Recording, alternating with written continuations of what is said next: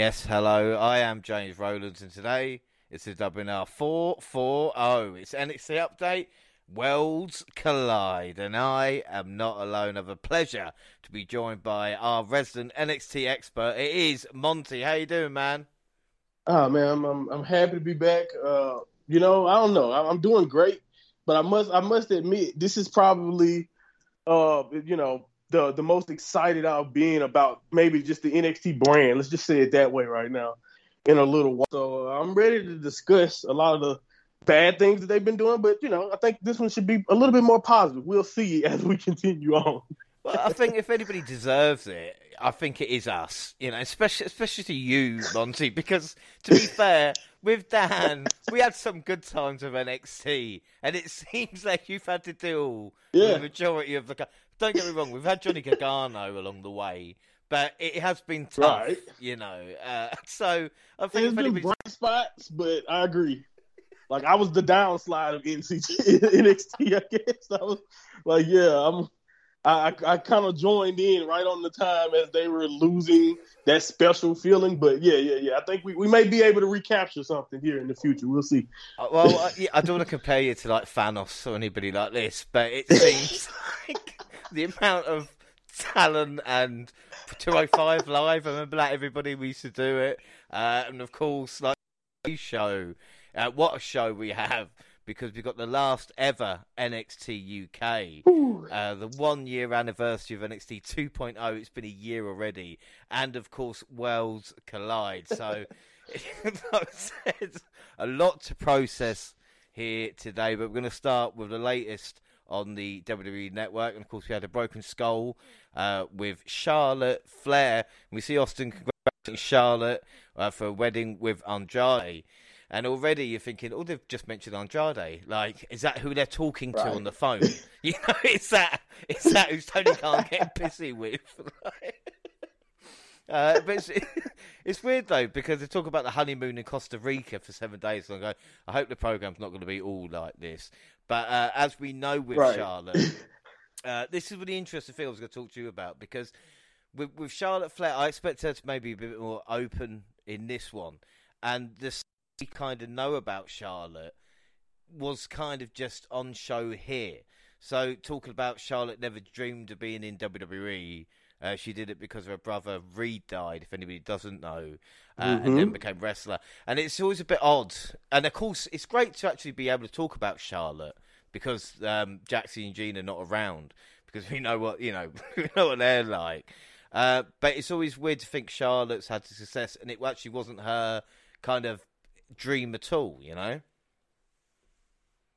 Yeah, you know that's one of those things that I think kind of when people who have the, that that distaste or they think she's she's this certain type of way when it comes to the business, a lot of people like to go back to the the fact that her background she wasn't a a, a longtime fan like Sasha or Becky or you know someone who really really enjoyed loved everything about the business from the outside looking in. She was a, athlete, volleyball, I believe. Uh, I want to say it was volleyball, but I, I know she was just a, a great athlete in, in her own right before this.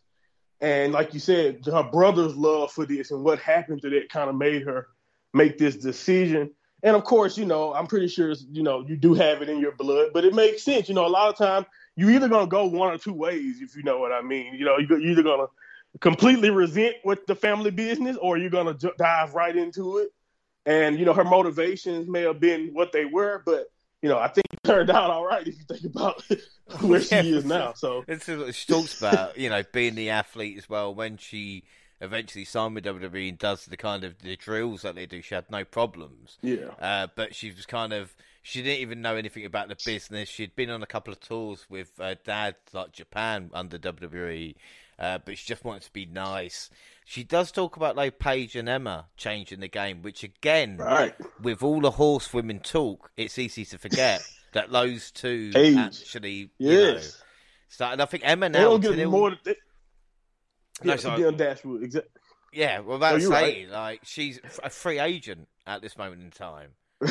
yeah, awesome talent too, and you know that that's what it is. They don't get nearly enough credit for the way, uh, spe- specifically under the WWE banner, but they don't they don't get nearly enough credit for changing the way people view uh, a women's wrestling match. And I think I love the fact that her and other people have always been trying to remind everyone that yeah, you know, the four horsewomen and what they did in NXT was great, but Paige Emma that match and how how it turned out in their feud really really set things up for the future. And uh, it, if it wasn't for that type that situation, it, we would not have anywhere. Who knows where we would be in women's wrestling? We'll still probably be trotting along. You would like to think that WWE would have got the, you know, the message that you know people really are into women's wrestling. But you know, again, it takes things like that sometimes. Some of the, you know, some of those special moments to drive, you know, things forward. So I, am so happy that they still get credit from the people who really remember that they kicked this thing off, and it's just only grown from there, man. Yeah, and one other thing that was quite nice about this was Charlotte actually talking about the people that helped. You know, whether it be Dusty Rhodes at no class, whether it be a match against Natalya with Bret and Ric at ringside, and even she knows yes. Ric Flair's trying to be the star of the show. You know, that's a theme. even when Stone Cold talks to her about being in Ric's shadow, and it's a case of he's trying his best, but he should be allowed on social media because he just doesn't kind of get it. Uh, and it's kind of you can see there's an interesting, you know, they even talk about the relationship. They kind of argue sometimes, but not too much detail into it. And of course, Charlotte, right. again, people hate Charlotte, but when you look at the career of her coming to the main roster when it was the Divas Championship, of course, the match at WrestleMania mm-hmm. 32, of Charlotte, Sasha, and Becky. Uh, she even said that yeah. anybody could have left for the at the time. Um, you know, and it, it, what's interesting as well, talk about Nikki Bella showing her what it was like to be a star. Uh, of course, into WrestleMania 34 and a match with Asuka. Um, and just kind of enjoying the moment in time, you know, saying that she didn't mind putting Asuka over, but the idea was for her to be the champion because basically we're cashing in uh, with Carmella, you know, a, a, couple of nights later, which maybe right. gets forgotten about. Even being shoehorned into Mania 35 exactly. and saying, like, look, if if we wanted to do it properly, when they got to the Ronda match, she thought that was it. And that was when the switch went with her character of kind of being like, treat me as such. She wanted to even be part of the authority. And they were just like, no, you can be there. Uh, she kind of realizes this. They talk about um, the title drop, as we know, with the, the passing. Hmm. Um, and Charlotte says, look, she didn't do it on purpose. Things happen. But again, not going into much detail. Talking about where it stands with Becky now. Um, and she says, seeing Becky with Seth and a baby is showing everyone what can be done. And she wants that to have kids. So again, not really talking about it. Sasha and Naomi walking out right. Raw. But God, sorry. For what I heard though, yeah, no, but but also she's not never directly talks much about it, but definitely tells you enough to know it's something there. You know yeah, what I'm saying? Yeah, like yeah. it's one of those things. Like, yeah, it's definitely some smoke. It's definitely smoking, or it may be a fire, but I'm not gonna give you any details of, of the wildfire or how it Stone Cold. Stone Cold is there as well, trying to coax it because it's like I said, these stories are the kind of like sound bites that we've had and I'm not comparing this to like the kind of Dean Ambrose broken skull. Right? No, no, no, no. It, yeah. it, felt like again with Austin, he didn't want to be too intrusive because it, it is Ric Flair's, it's Charlotte Flair. You know, it's a weird kind of even Austin saying how much he loves Ric. You know, with Charlotte involved. She does mention Sasha Naomi, saying that Sasha right. is a Ricky Steamboat. Um, she can't hmm. speak behalf on them or the company as she wasn't there. So again, right. it seems a bit again, yeah, right. like it's kind of showing your support, but at the same time, hold on, I, I wasn't there. So yeah. again, like it, you know, even with the Asuka, I think at one point, at least I think I saw that she she wanted uh, a mouthpiece for Asuka and all of that, and I was like, that's a great. I never even heard anybody ever suggest it, but like that makes sense. That would have that could help her help Asuka go to another level. And I don't necessarily think Pete Charlotte specifically Charlotte, gets enough credit for even thinking much into another, you know, woman's career that's that's considered competition because, like you said, people hate Charlotte. They talk about her as if she, you know, had like has it's only about her, if you know what I mean. You know what I'm saying? Everyone portrays her that way. So hearing that she even gave it that much thought to be like, you know what, maybe we can give Asuka a mouthpiece at some point, you know, or whatever the situation may be to, you know, to make her even bigger of a star. So again, nice, nice, nice to see and to hear, but again, you would like to get more. And it's just I can't believe it though, because like you mentioned, Austin is a master at pulling things out, but she she she she, she guarded herself well, you know. Yeah. She she really really did. She talks about she does uh, dwell on the bad matches and she wants to have you know best performances, but she says the break's been good for her as well. Uh, but what's next? She can't just be Charlotte Flair, the 13 time champion, and she knows a lot. But Austin compares mm-hmm. her to The Undertaker making changes and evolving, and she jokes that she isn't dyeing her hair, which again.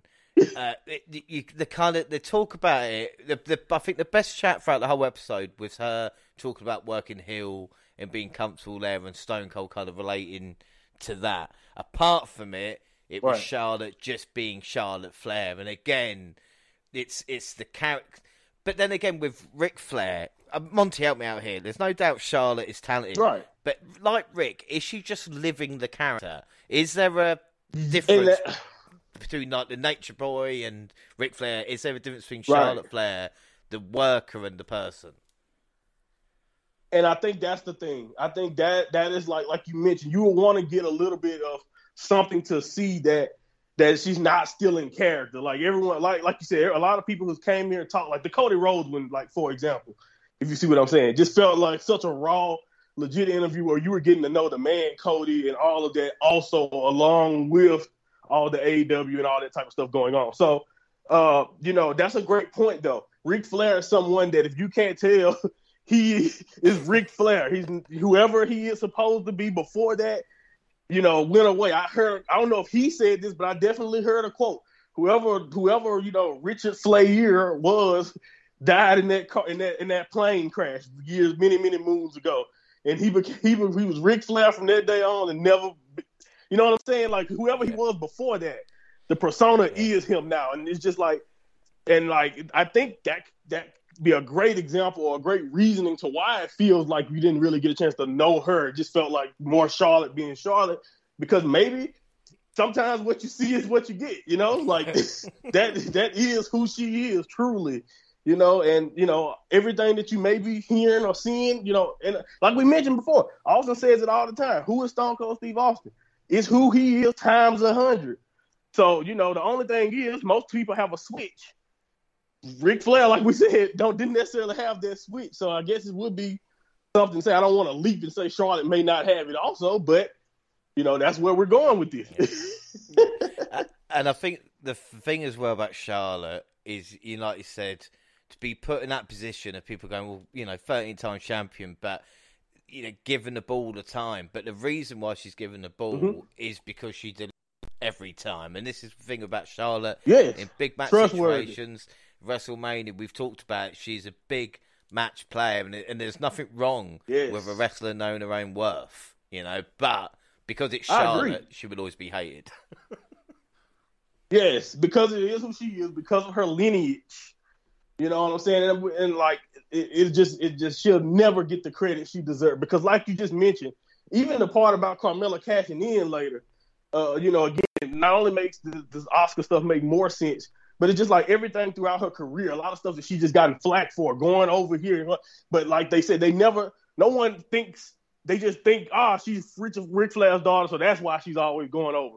But no, like you said, it's because she is unbelievable. She is dependable. You can count on her at the end of the day to deliver. It doesn't really matter who it is a lot of time, too, who she's with, that she will deliver. And that doesn't take away from her opponents or the rest of the women, but you don't become 13 time champion and make it believable like that in this span of time. Because that's another thing. She's done this really, really, like you said, just what in uh, like seven years, I guess she's pretty much done all this. So again, in that, like, it's a lot. I understand it, and that's not always her fault. But again, she definitely does not get the credit she deserves for being, at the end of the day, the, if not the best, one of the best women's workers ever. And I, I do think that maybe as time go on, like you know, as as maybe she, again absence make the heart grow fonder. So if she stays away longer, who knows? People know though. People people who really know that that is one of the greatest of all time. And it's not even just because of what I think some people mistaken and think WWE manufactured it. No, she brings it too. You know what I'm saying? So I'm, you know, people who know really can appreciate Charlotte, and you know, if you can get away from the politics or the fact that you think it's all nepotism, you and just watch what she does.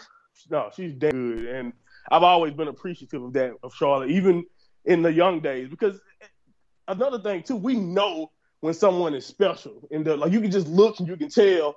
Like like everybody knows it now because of how they finally got the formula right. But everyone knew that Roman was the guy. That was part of the reason why they didn't like that he was being forced. So again, like you, you uh, everybody can complain, but at the end of the day, she has whatever it is. She has it, and I don't think that can be denied. No, exactly. It's it's the comparable to like John Cena. You know, when you lived it, people hated him, but when right. you look back and you think, fucking hell, actually, yes, there was a talent that kept the whole. You know, she's kept the division uh, treated as equals now. Whether it will be her, whether it will mm-hmm. be talk about Emma Paige, the the Bella twins, right. the Four Horsewomen, Asuka, whoever. What's happened? This is why WWE is in a much better place than it, it was before, and even comparable to AEW because mm-hmm. and the characters are treated uh, equals as such. You know. Uh, also, we had Table Agreed. Three, which was Generation Now, which had Rhea Ripley, Bianca Belair, and Zelina Vega. really, really quickly. The Queen was in gimmick using her special goblet. Luckily, Ripley wasn't in, in gimmick, otherwise she would have killed everybody. Uh, Bianca Belair mentions uh, why she does the hands, as she as I'm doing them right now. The hands. She said she didn't know what she'd do with her hands, so instead just did that. Uh, Bianca remembers Ripley's first training session. Talk about the War Games match. Ripley likes being hurt. I'm going to leave that there. And do you know okay. what? I almost forgot Vega was Andrade's mouthpiece in NXT, and to be fair, yes. looking at his career since, He's great at it. It was his best and most successful run. I know I'm going to no, get shit, but no doubt. no doubt, yeah, no doubt, no doubt, no doubt. Especially like, oh man, like yeah, you may get some, and it may even be some some old heads like, oh no, he was great in Mexico. Okay, whatever, you know, that's fine.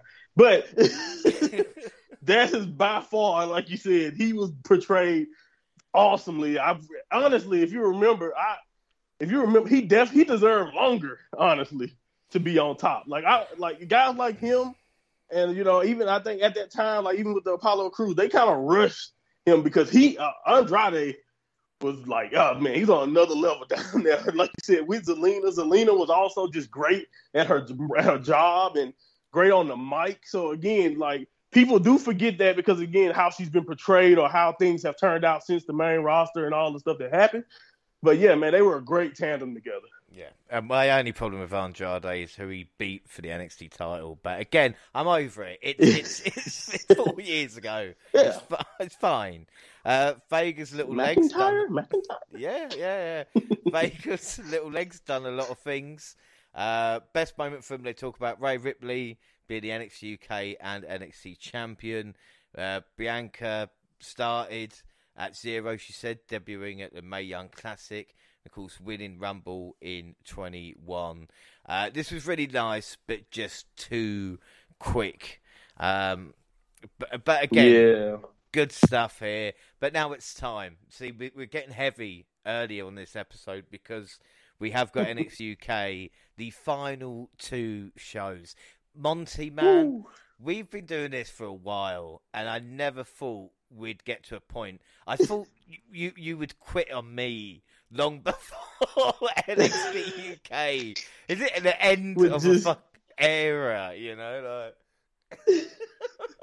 Yeah, not even that. Like I, have I've been here to kill off the black and gold. I've been here to kill off NXT UK. I may, who knows, in a few weeks, I may be, we may, I may have gotten 2.0 out the way. I am on a streak, my guy. Like, woo, Hitman He's status. On fire. He's on fire. So, yeah, it's gonna be tough, but like we said, we've got each other to get through. August 25th. Andy Shepherd welcome us alongside Nigel McGuinness. I do wonder what will happen to them. Um, and also, they must yeah. have done new voiceovers uh, to a cram everything in. This was a month's worth of old NXT UK episodes into into like right. two shows, and you then can Andy... tell the difference in the audio too. like it's a completely different tone when they add online. Andy Shepherd going, "Hello, everybody, welcome to NXT UK, the last one ever." You know, it's just like takes you, takes you out of it a little bit. but like I said, we'll see how it goes. We start with the NXT United Kingdom Championship tournament semi-finals. Trent Seven versus Oliver Carter.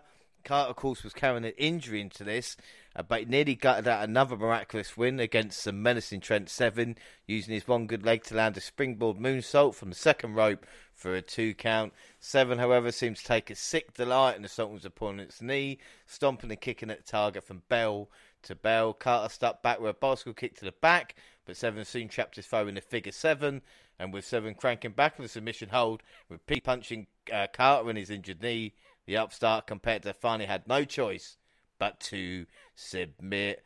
So the figure seven gets job done. But this seven, we hardly knew you, you know. yeah, man, what a shame, bro. like, just what a shame. Like it's hard to watch that uh, like that and know that you know we're gonna we're gonna get robbed of watching more of this this character development because it, like you said, he was just so great here, methodical, vicious, and just uh, you know, Oliver came in there with the injury. He showed that he could fight it off, and he did the best he could to just keep fighting. And he looked great, if you ask me, like really resilient here. Because again, coming into that match, Trent basically told him, "Bro, I'm gonna gonna try to break your leg." so, you know, uh, it was it was no secret what, what Trent's plan was, and I just uh, I loved how you know at the end of the day, this was simple, but it was uh, really really great wrestling because again, it had the drama and everything you needed and again, I, I don't know. I, honestly, I, I, like you mentioned, I was impressed with Oliver Carter when he when when they had the tags going. But man, I am beyond impressed and just excited to see what he can do going forward. Because uh, you know, just between how he basically took out Deepa Mill by himself and and the way he looked here against Trent, uh, I can see a bright future for him uh, if things are taken care of the right way. And uh, but yeah, man, what a damn shame that we're not going to necessarily get a chance to see a whole lot more of Trent, but this was great stuff to me. Yeah, and another thing to talk about now. Die Familie's win loss record was one of the worst of any group ever. It never managed to turn around. We never found out Amir Jordan was under the mask. There were so many more yep. kind of little things. Uh, you know, but like I said, Carter worked really well, and I no doubt he'd pop up again in the future. And another sad thing there was no backstage because there was no point yes. doing backstage stuff because they weren't setting it. anything up. right, nothing was nothing left to set up. Yeah, man. The, it's like we had to trade. Like we got three great matches, but none of those great skits in between. So it's like, what you want? You want the awesome wrestling for an hour, or you want us to try to make up a reason for them to do a skit? yeah, yeah. It is just a shame. So yeah, right into the action again. NXT United Kingdom Championship Tournament semi-finals. Tyler Bate versus Joe Coffey. Some early mat grappling adventure gave way to fisticuffs as Coffey grabbed Bate with a vicious backbreaker, and if a Bate fired back soon after picture perfect exploded suplex. Both competitors on wobbly legs. Bate and Coffey ran full steam into each other with stereo clotheslines, though both remained standing. Bate landed on his feet after Coffey countered the Tyler Driver 97, by flipping the big strong boy over his head. The former NXT UK champion fought his way out of Coffey's clutches and pinned him with a crafty backside. And after the match, Seven emerged in the entranceway for a stare down. Seven feigned getting in the ring only to take his leave and set the stage for the NXT UK Championship final on the last ever episode. Um, but this was great, though, this match. And it makes you wonder as well yeah, who will have more success on the main roster between the two. Because Coffey is built, even low, and I'll probably get on this later of NXT, he does look smaller. But again, I don't want to confuse you. Yeah. No, no, no. That's a great point. I don't know what the hell happened. We'll talk about that when we get there. But yeah, man, because oh, NXT UK, he looks huge. but uh, yeah, man, uh, this is great. Like you said, great stuff. It was another one of those scenarios where you just watch Tyler do his thing, and he's in there with another great athlete. And I told you at uh, really not soon after I started reviewing NXT UK that Joe was uh, one of my favorite guys to just watch in the ring. You know, and I, as a matter of fact, based on where I was before NXT UK and how I come out of it after watching, uh, you NXT UK. I love Gallus as a group in general, but uh, uh, man, this was just like you said, fantastic stuff from both guys. It was also a really, really uh, a great little story there, and just how Tyler at the end of the day was just a little bit better than uh, Joe in on this in on this occasion. And uh, you know, I did not mind that and uh, I just thought it was great to really, really watch. Also, another thing, again, I don't want to jump around too much, but it's hard not to with the way they did TV.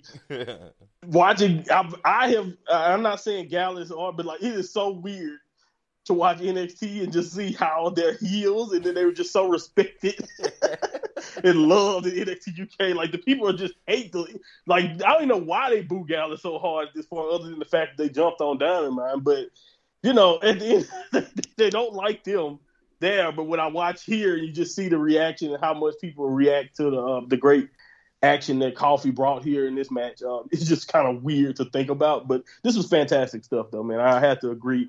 And uh, even though we kind of knew, uh, of course, we were all at this point spoiled, if you were like me, but we kind of felt it. Even if you didn't know about the spoiler, you knew it because of the storyline element that Tyler probably was going to win. It didn't take away from the competitiveness of this match at all, though.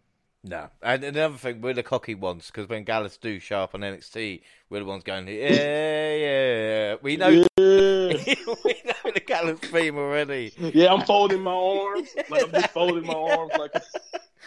oh, and uh, another weird statistic, as it were, now NXT UK is finished, is Joe Coffey was the only member of Gallus not to taste gold right? on the UK brand, which again, when you consider he, he, he main evented takeovers, never got a taste of gold. Right. It's so strange. Uh, but like I said, a showcase. Change going forward. A showcase for what the brand here around out there. A video recap of the Wild Women's Division Brawl from three weeks ago. Sid Scala announced a four-way elimination match between Blair Davenport, Isla Dawn, and Mel, and Eliza Alexander for next week. I wonder who's going to win that. Uh, yeah. Who knows? And then we get a video talking about NXT UK going on hiatus uh, and going to be expanding to NXT Europe in 2023. Nigel began to slide and said he was excited about it, uh, but we shall see.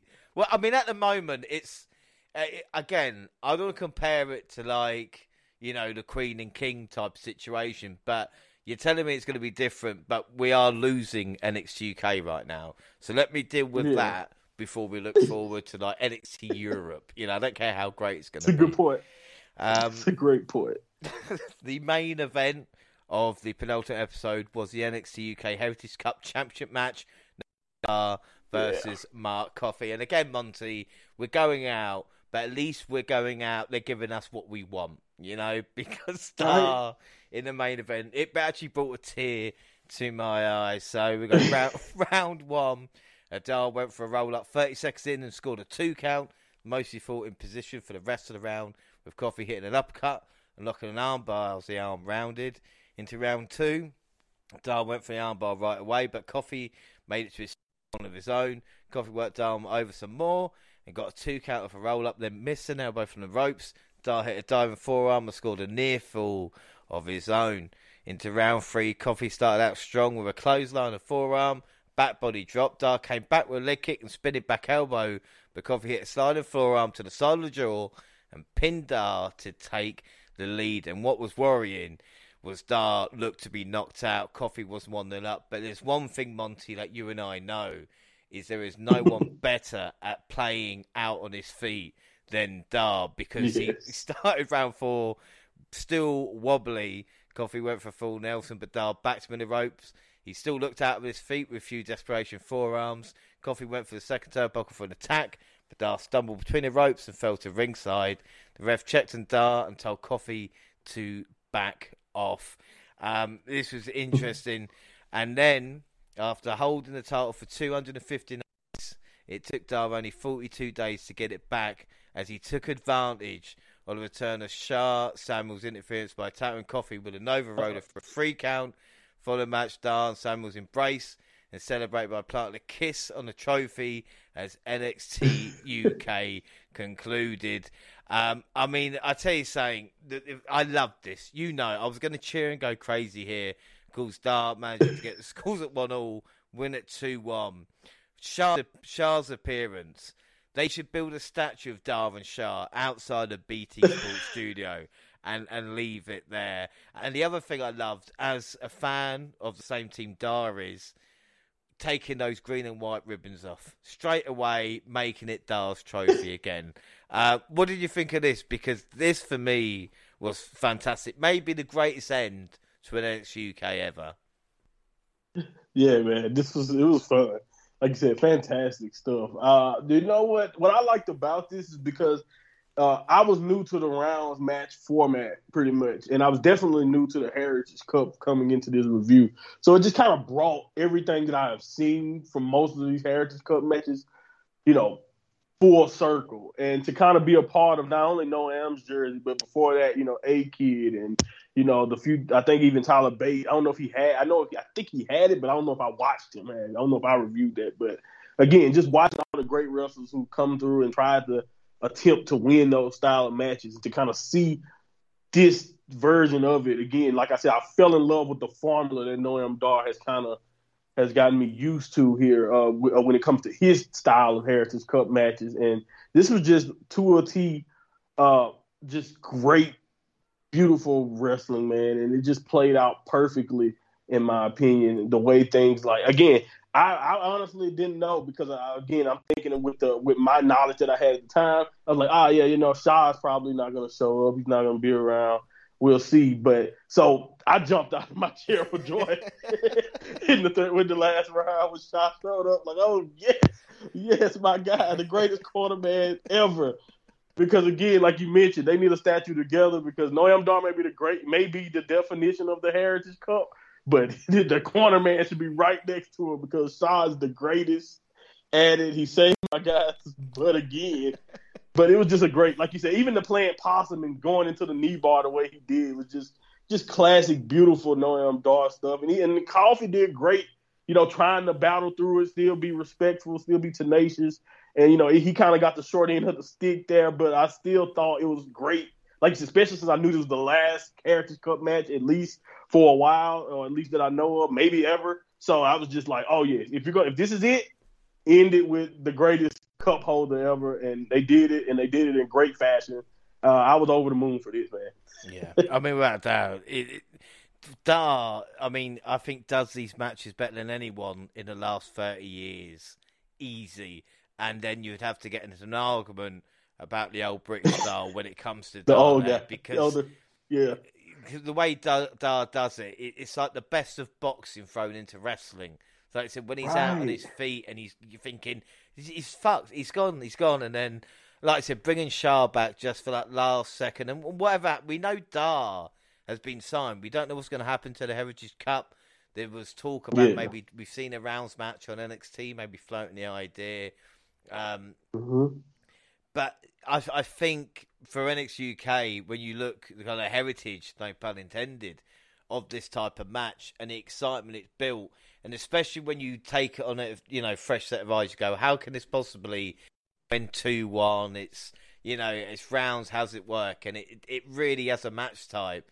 You know, it is just a shame it hasn't got a bigger audience for it. You know, because this is yeah. what kind of make NXT UK special, and especially Dar as champ. When you list, like I said, the champions of A Kid and Tyler Bate, uh, and even Mark Coffey and himself, you know, all great. Yeah. But to have Dar there, um, 17 rounds for Mark and Dar, you know, just class between the two. Uh, so really, really hmm. good stuff. So we move on to the last ever NXT UK, September 1st. This could be emotional. Andy Shepherd welcomed us with Nigel for the final time and Blair Davenport versus Amale versus Isla Dawn versus Liza Alexander.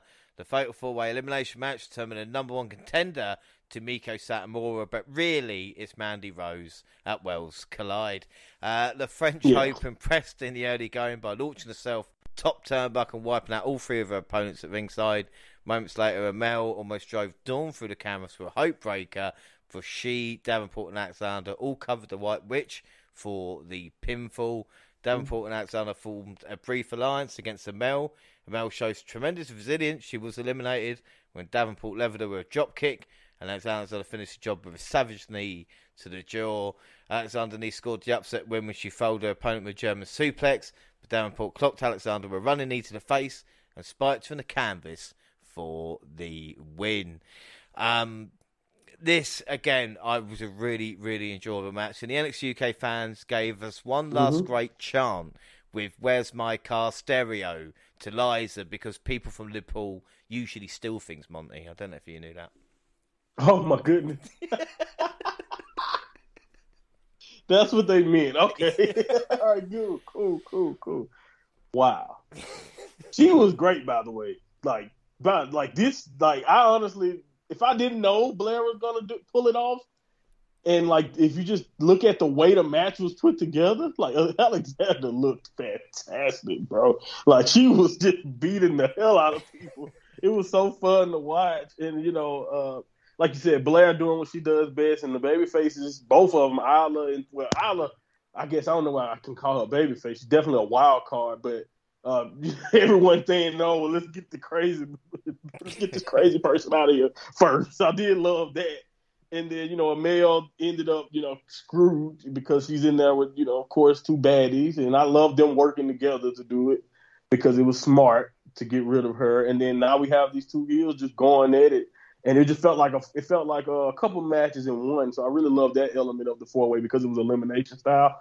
Uh, but uh, man, I don't know. I don't like I said, Alexander. I don't necessarily know what they're gonna. Maybe that's just, they're just gonna wait her out for Europe, or she'll pop up in NXT, uh, you know, down the line or something. But I really was impressed with her performance here, right up until she got dropped on her head. uh, you know, because that was a oh man, that was a nice. I don't. I, it, I guess it was like a Falcon Arrow Brainbuster type of thing. It was it was nice. Either way it goes, it was uh it was beautiful. Blair looked great.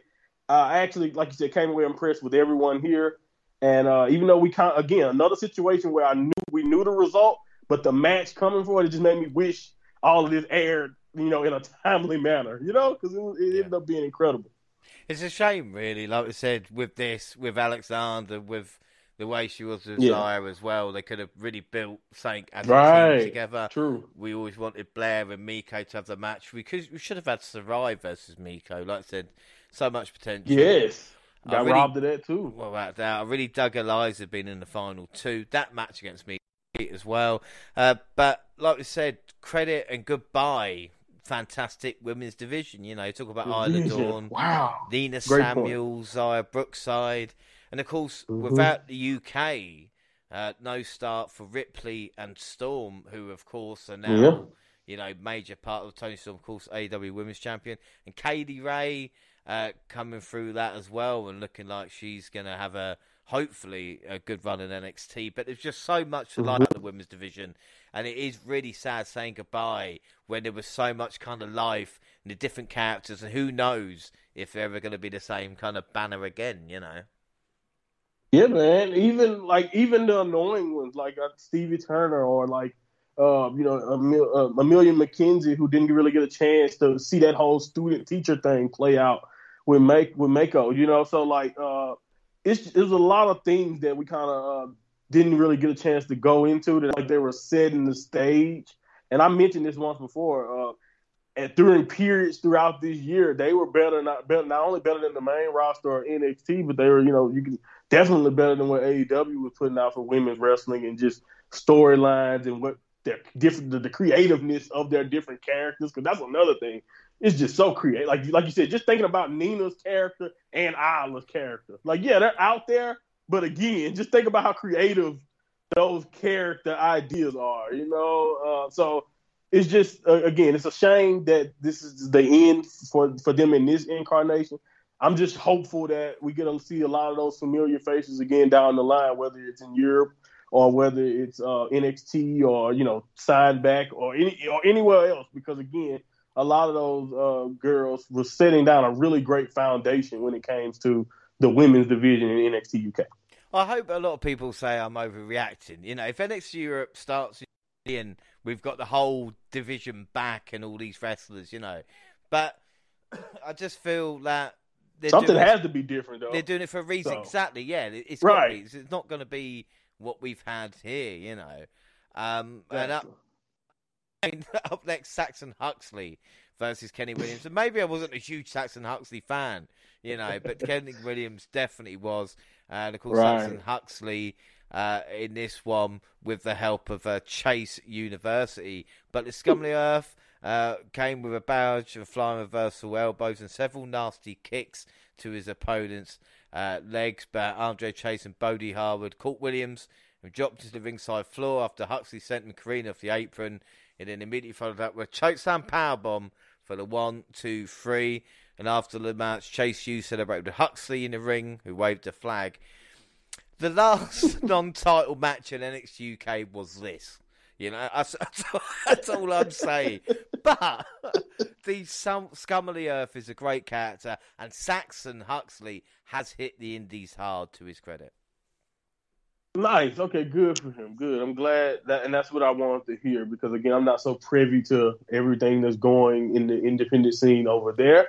So it's great to see that because again, uh, a lot of like you said, a lot of great talent uh, can or is available. So I, I just I, I think that's cool. So, but yeah, it's funny, like you said, that this is going to go down in the record book is the last non-title match it wasn't it wasn't anything bad, but it definitely wasn't anything special. You know, I you know it was definitely filler, but it, again, at this point, I can't complain about it.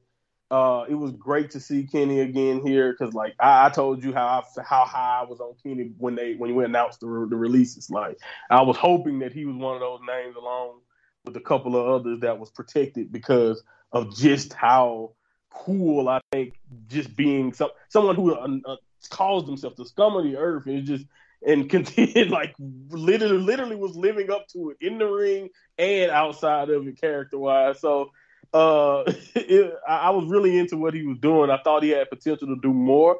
But again, uh, uh, this was fine. I had no problem with it. You know, maybe maybe the Chase U stuff was a little bit, you know, 2.0 ish, but hey, what you expect? Yeah, I mean that would be a great trivia question in years to come like Chase U yeah. on the last episode of NXT UK. What talent, you know. Um, there was a great video package looking at the history between Trent Seven and Tyler Bate. And again, we talk about a couple of videos really getting to me. Uh, Seven talks about how he he took Bate under his wing early on. They had clips from all mm-hmm. their big moments together and a ton of footage from progress. It, again, I don't want to mm-hmm. sound mm-hmm. overreact, but seeing Tyler Bate from a boy to a man in front of my eyes. Man. It's it's fucking just.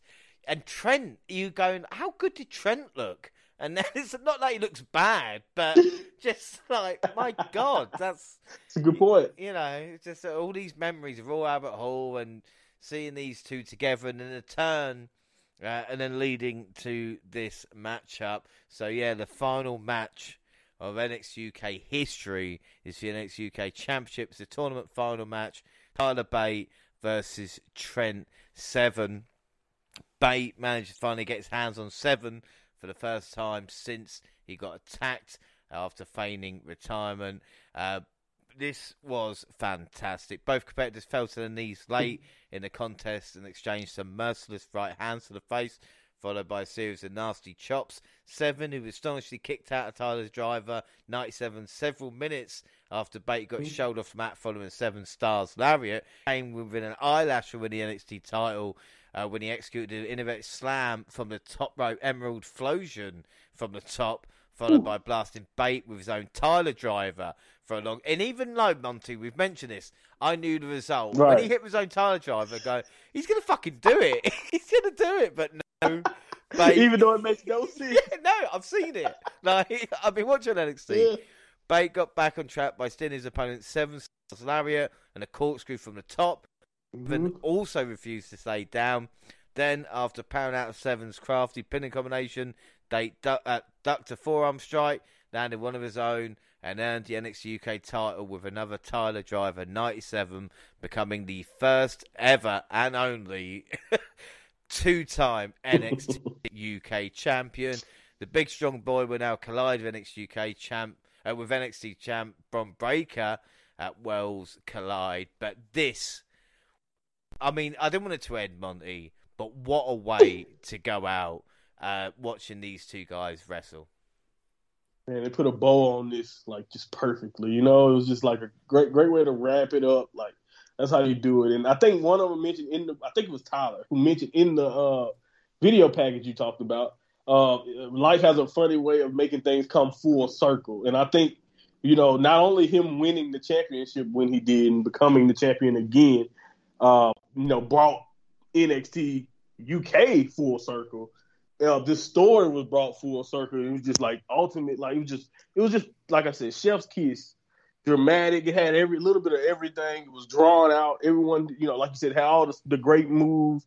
They they pretty much hit. They pretty much hit everything that they could. All the greatest hits, if you will, here uh, for this match. And it, like you said, it was just one of those times where it's like, wow. And you know what? I, I think what I really like the the most about this, as far as like just as someone who's been watching over the last, like you said, a year or so, or however long it's been now, thinking about it in the way that they gave me a, a, a very like close to, if not perfect, as close to perfect per- personification of what the Heritage Cup match is. They gave me that on the last episode, and then this right here is what those one-on-one World Championship, or, you know, UK Championship type clashes that Dragunov, that Walter, you know, Pete Dunne, a lot of people, all those great champions, Tyler in the past has uh, has had, you know, as champion, and I thought this just kind of you know, you know what I mean? Like showed you what NXT UK was all about perfectly in both those ways. Even with the women's fatal four way being at the beginning,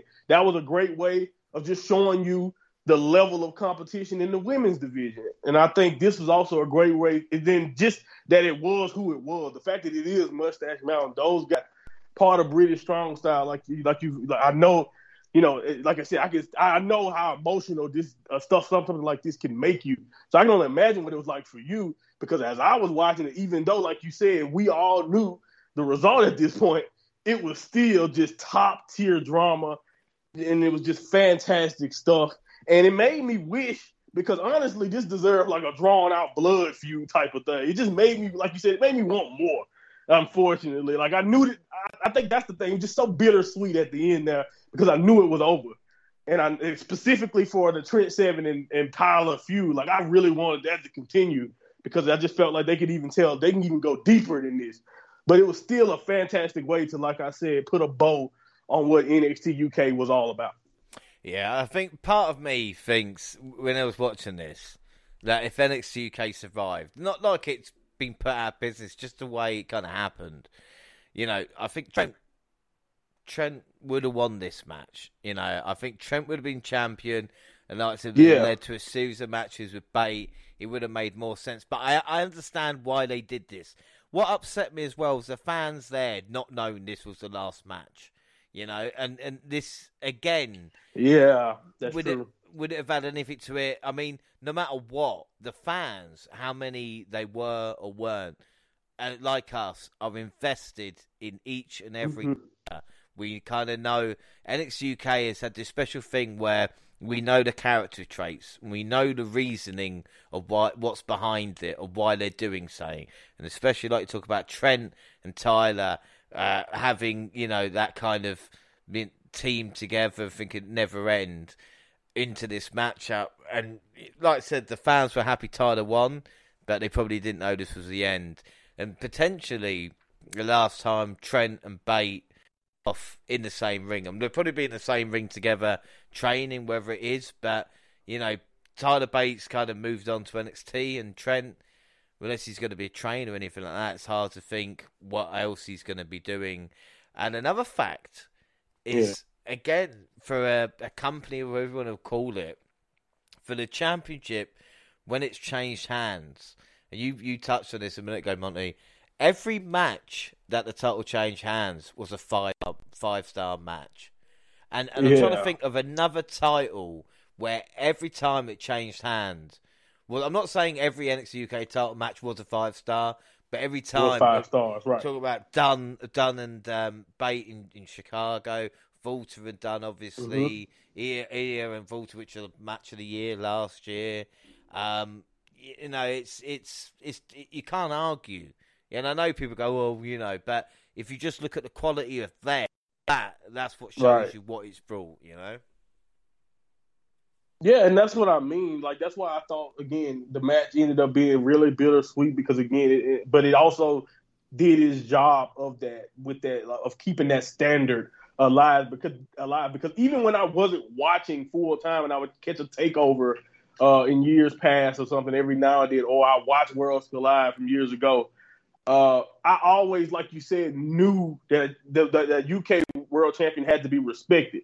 Pure, even pure, even if I didn't watch every defense, purely off just the length of how long those reigns were, you had a certain set level of respect for certain guys. But then when you watch them defend it every now and then, like from my lens, it was just like, wow, you know what? I get it. You know, this is guy, this guy's badass. Like the first time I saw Walter as champion defend, or even when Pete was champion. So again, like uh, so it's just, uh, or of course, with Ilja's just being a psychopath in the ring. But again, like that standard, and I think that's the thing I'm gonna like. I think that's the thing overall I'll miss the most is just that the consistency and the standard. Like I, people may not be able to get eyes on NXT UK consistently, or wasn't able to always get the viewership.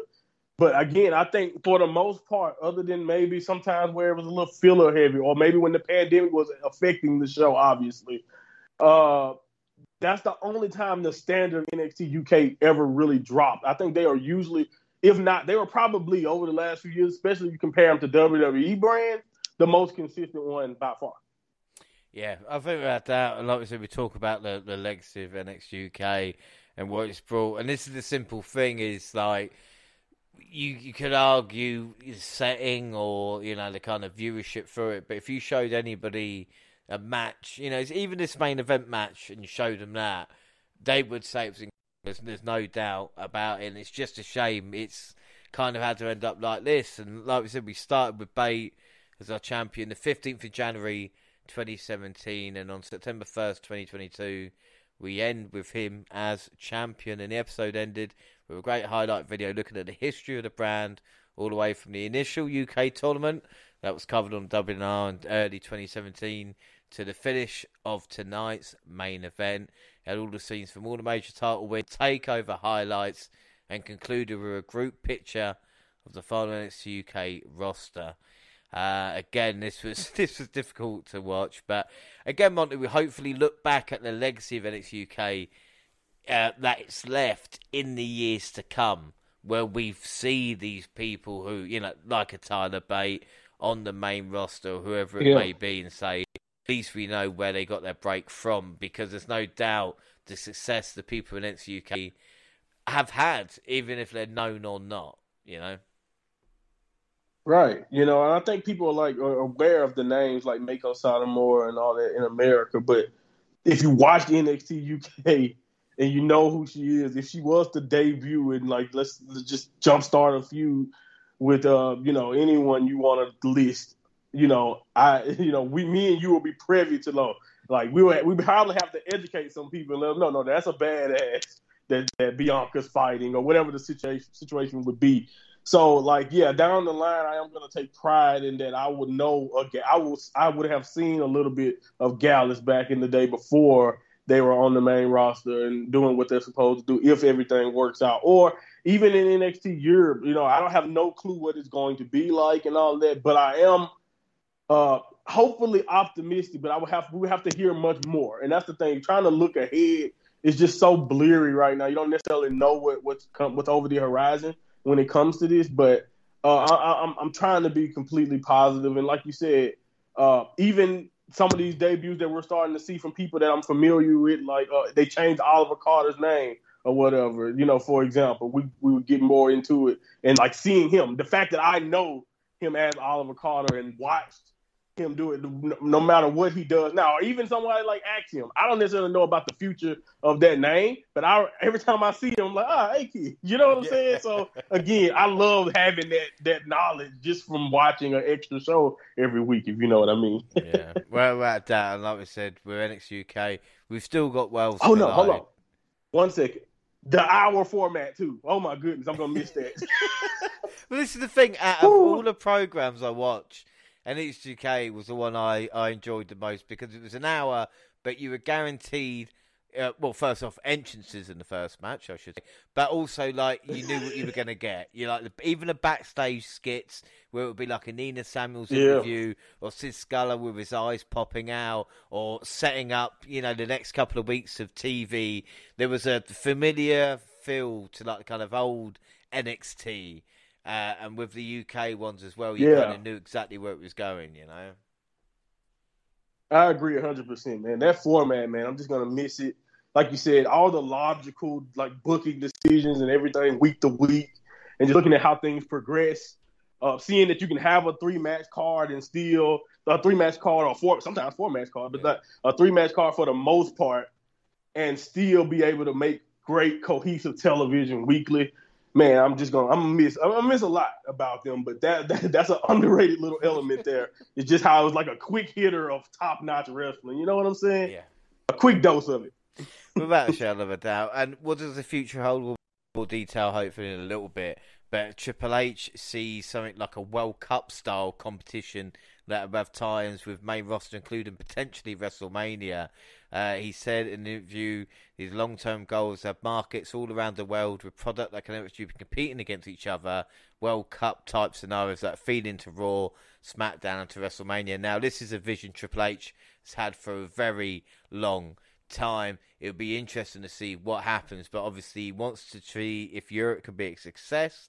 But the funny thing is, is that they could announce NXT Europe, and it could be in London, you know, the first month or whatever it is, and then we're going, oh, hang on Mhm. a minute. So we, at the moment, we just don't know. So we're going to move on to NXT. Uh, we've got four episodes of NXT on the update, plus Worlds Collide, and we start August 23rd. And it's a British invasion, really. Uh, Bate and Bron had a chat. Bate showed promo skills, but it isn't his strong. Um, one thing I haven't mentioned: lovely looking titles. You know, the United Kingdom titles, whether it be the women or the tag, they are beautiful, and it is shamed they're going to get unified. You know, um, because that's one of the things about main roster. You go tag team titles, really, but with the UK title, it's beautiful. I agree. The tag, the the women's belt, the the world championship, man, it's just a nice nice design, a lot of gold. It just feels like a world championship, you know what I mean? And uh it was funny, you know, um, looking at Bron's belt in comparison. Yeah. But you know, yeah, no, I agree hundred percent. It's such a shame that those designs are now retired.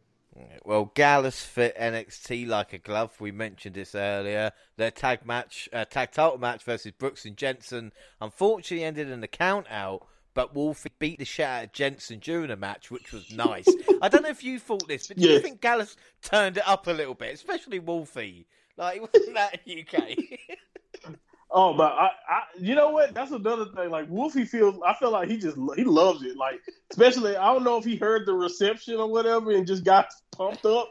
But like he, he's a like yeah, I agree. Definitely a different animal, way more uncontrolled. I think would be the best way to put it. Like they Gallus as a group in general felt like you know like brawling badasses in this one uh, by comparison to the way that they looked in NXT UK. So I agree, definitely Wolf. He was pumped to, to be in NXT. I don't know what it is. I don't know if he just wanted to beat up on the country boys on their turf because they're holding the tag belts that they held for so long. But but yeah, yeah, it was great. Yeah, no, yeah, I loved it. Don't get me wrong. Please don't let Brooks and Jensen be the last champs. Uh, don't mind, got some retribution on Gallus. Then we see Charlie Dempsey joined Chase Right. for a lesson. Again, it, like I said, this was crazy. Uh, Grayson Waller had no effect on me. Apollo's accent made an appearance. Grimes beat Yes. Javier Bernal. Indi Hartwell had little answer to Blair Davenport. Guys, we are not talking about NXT UK here. We're talking about NXT. Davenport uh, managed to put away with Brainbuster, called out NXT Women's Champion, getting Mandy Rose.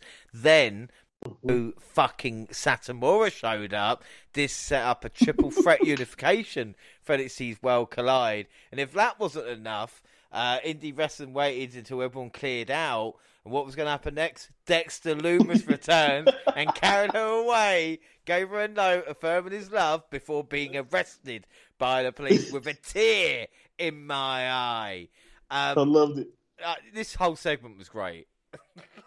yeah, it was so well done. You know, and then like you said, even the the production of coming away, uh, coming back from wherever they were doing to go right back to Indi, still waiting by the ring. Like I was like, wow, this is like it was really really well done how they executed everything with the segments and all of that. Uh, I give the Florida audience a hard time, and I'm probably going to give them even more of a hard time throughout this review because they they really annoy me at times. But I did love the few people who were who who recognized the big damn deal that Meiko Satomura was. I did love the camera shots of the shocked fans and knowing that yo, no, this is this is not just some you know uh, regular. This is a legend coming through the curtain. So again, uh, it was great. This is all fun. Uh, you know, even Mandy's presence as champion, the confidence of whatever she spoke with, didn't take away from this or anything. So yeah, man. And then having Dexter there I kind of, uh, you know, him kind of leaving the note and then just giving himself up over to the laws. Uh, you know, it was funny to me because uh, I don't know. It's just, and maybe it's just me or just in the uh, uh, American thing or whatever. But I, am running. I'm not just gonna stand there. as soon as I let the door and I see the lights, I'm taking off. But Dexter was really calm about it, so it is what it, it is. Just literally went into the fun, shadows though. of it. Yeah, a. Yeah, yeah the thing is, well, people go, why is this a triple threat? Well, anybody watch NXT UK knows Blair won that match to be, but also Meiko's not going to get fucking pinned, you know. And another thing, and I don't know if I have a chance to mention it, must remember it. Mandy Rose saying, "Put some respect to my name." It is really working for me, and I never thought yeah. it would. yeah, I agree. I agree hundred percent because again, you know, after you you know, a- after a reign as champ, you can start saying after a while of as being champion, yeah, it's all due to toxic attraction, all do. But once you start passing the names that she's starting to pass in her reign, yeah, like she uh, at, at some point, you guys are gonna stop, you know, labeling me or looking at me as that same old Mandy Rose. Put some respect on her name, and I, I agree. The way she says it, the the intensity and like the the energy she gives off just screams like, no, pay attention to me. I this is my show, and I I, like again, I don't. I'm not. You know, really. Talk, the fans love her. There. I'm not really into to the thing they do. They've been doing as the people in Florida are. but I really do get it because she felt like a real champion right there. But the funny thing is, as well, is like I know it's it's sad and it's the UK, but Mandy Rose is now getting Blair Davenport, uh, Meiko Satomura as the kind of, uh, and, right. and, and Kay Lee Ray as a, and I'm going, I'm not upset by this. Like the women's division has drastically improved over just one week, you know. So um, we then we'll talk about Indi Hartwell as well. I just want just a quick one because obviously we've got loads to cover, but. Is Indi Hartwell bad in ring? Because her performance late haven't been great. But is it because of who she's facing as well, or you know, uh, or should we just let her off Index? uh, you know what? She definitely still has growing pains. I think the thing is, is that you know, uh, even if you're going against someone like a Blair Davenport who who you can respect in the ring, the familiarity may not be there at all. I think she's way better with, when she had people she was more familiar with. When you had a Candice on her side and you had other wrestlers that had been in that system, in the NXT system along with her, you know, uh, I think she performed a little bit better in those situations when she was with people. But when the changing of the guard kind of happened and it was more newer faces and now Indi is the one that has to lead, I think, or you know, lead in certain cases when she's fighting certain girls, and then now in like the Blair case, now she's following again. You see what I'm saying? Like yeah. that can yeah. mess you up in a way, you know, that can kind of screw up chemistry and all that. So I don't want to label her as just completely bad because she still has potential. I just think she has she needs room to grow and she has to get more familiar with a lot of these newer faces and just get more time too, like more actual ring time, not just camera time and all that. If she, you know, because that's another thing. Her the length of her matches, and maybe that has a lot to do with what she can do. But the length of her matches pales in comparison to a lot of the other people who get as much TV time as her. So again, I think she's fine or at least okay, but she definitely can be better depending on her opponent.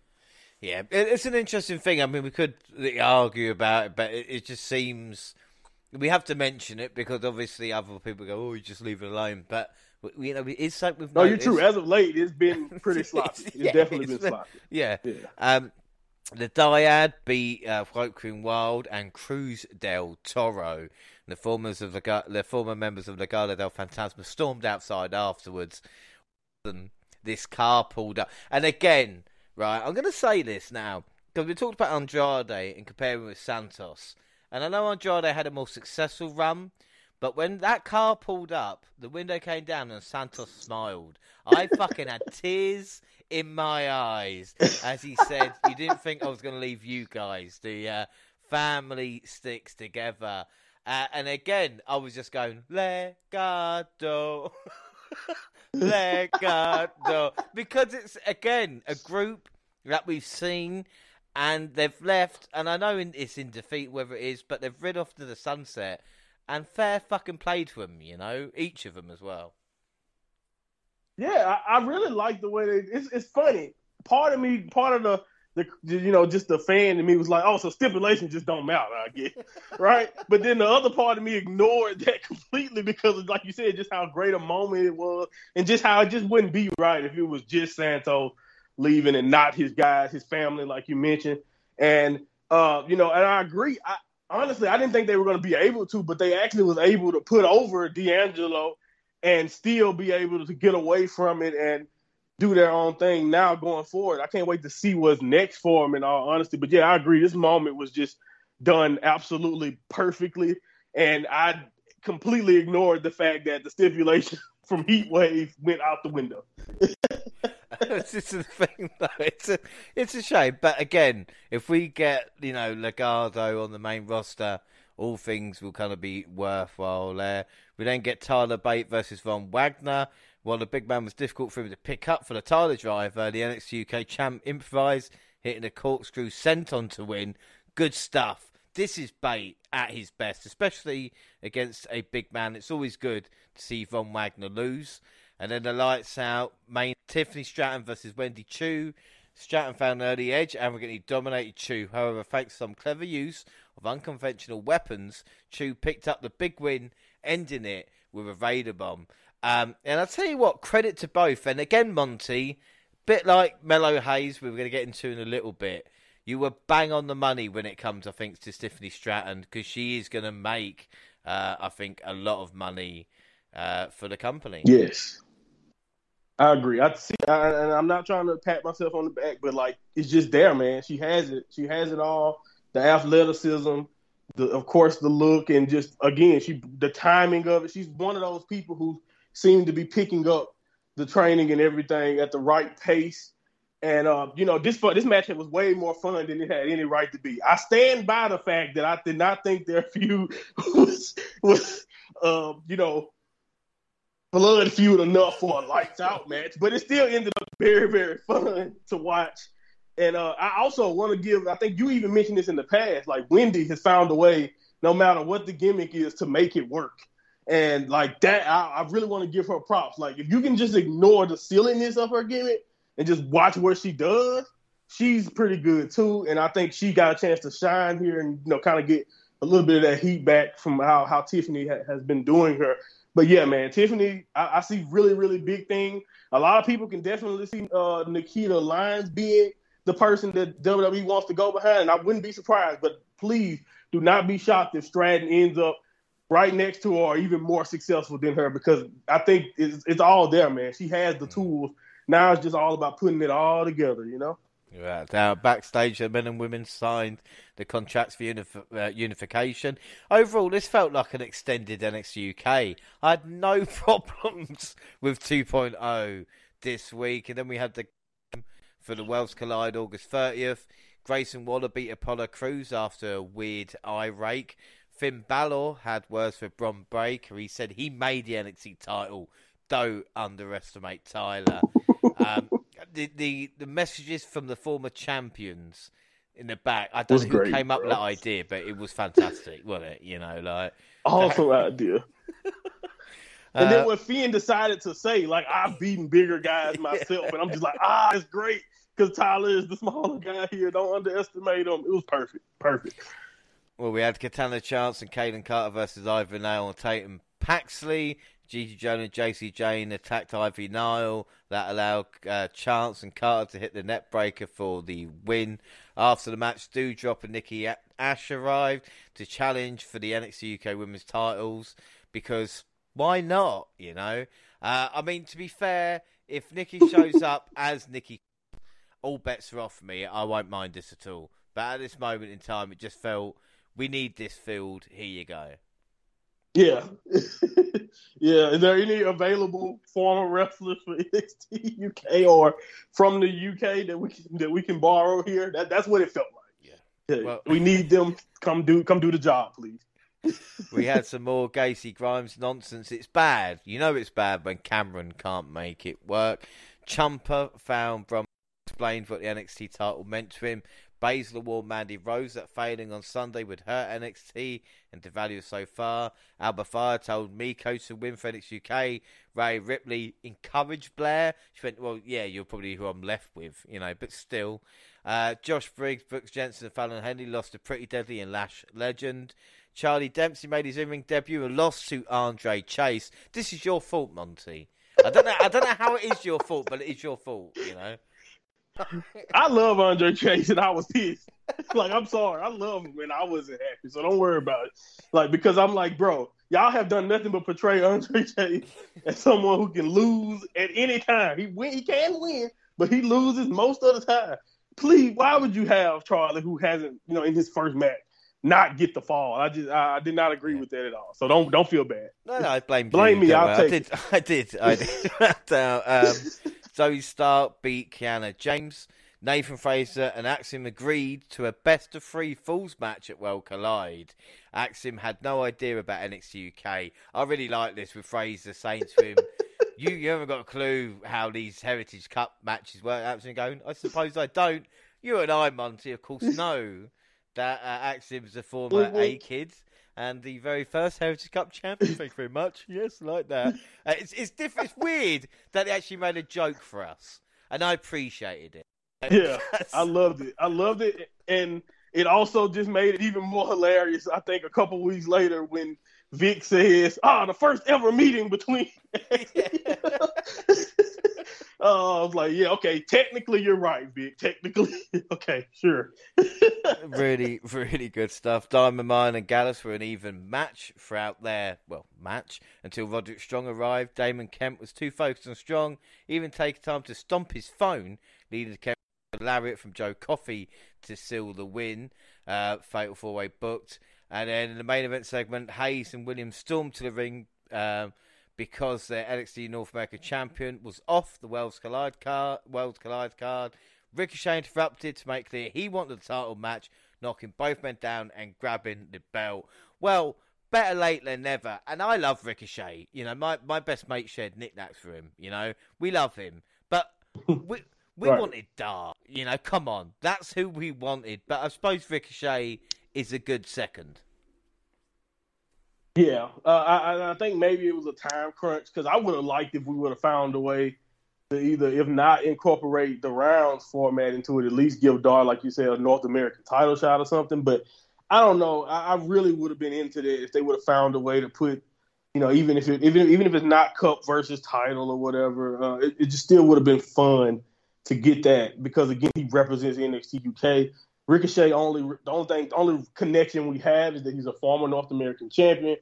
He's uh, incredible. Everyone, like you said, I, I, love Ricochet too. But yeah, this was not. I would have definitely preferred Noam Dar, but I can't complain because I knew it was going to be uh, uh, just two great athletes doing what they do. So I, I, still was looking forward to it. But yeah, I was definitely bummed that they couldn't find a way to get the Heritage Cup champion in in, in on this.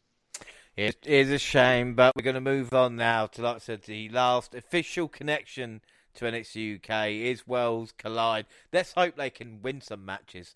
Uh, September 4th, and we kick off with Roddy Strong was beaten bloodily in the bloody car park. I mean, seriously, guys, cameras. How many fuck? We talked about this last month.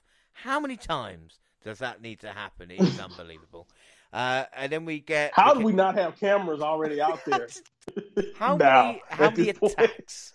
How many, you know, things would have been stopped there? It's worse than like only murders in the building. It's like only attacks in the car park. Just put cameras there. Uh, Mackenzie Mitchell and Sam Please. Rosenberg. We get a sit down with Melo and Trick. He puts Ricochet over and tells us he's elevated the title. He says, um, when you think, well, like you said, talk about elevated title. When you think he's beating Gargano, Solo, and done, you know, mm-hmm. it, it is crazy to think. Um, you were bang on about him. You were really. I mean, I remember when I first introduced, because I just lost Swerve, so I was pissy anyway. Right. And you said Hayes, and I went, no, he's not fucking anybody. And you were right, you know. Uh, another thing I was wrong about is that it wasn't Pete Rosenberg, it's Sam Roberts.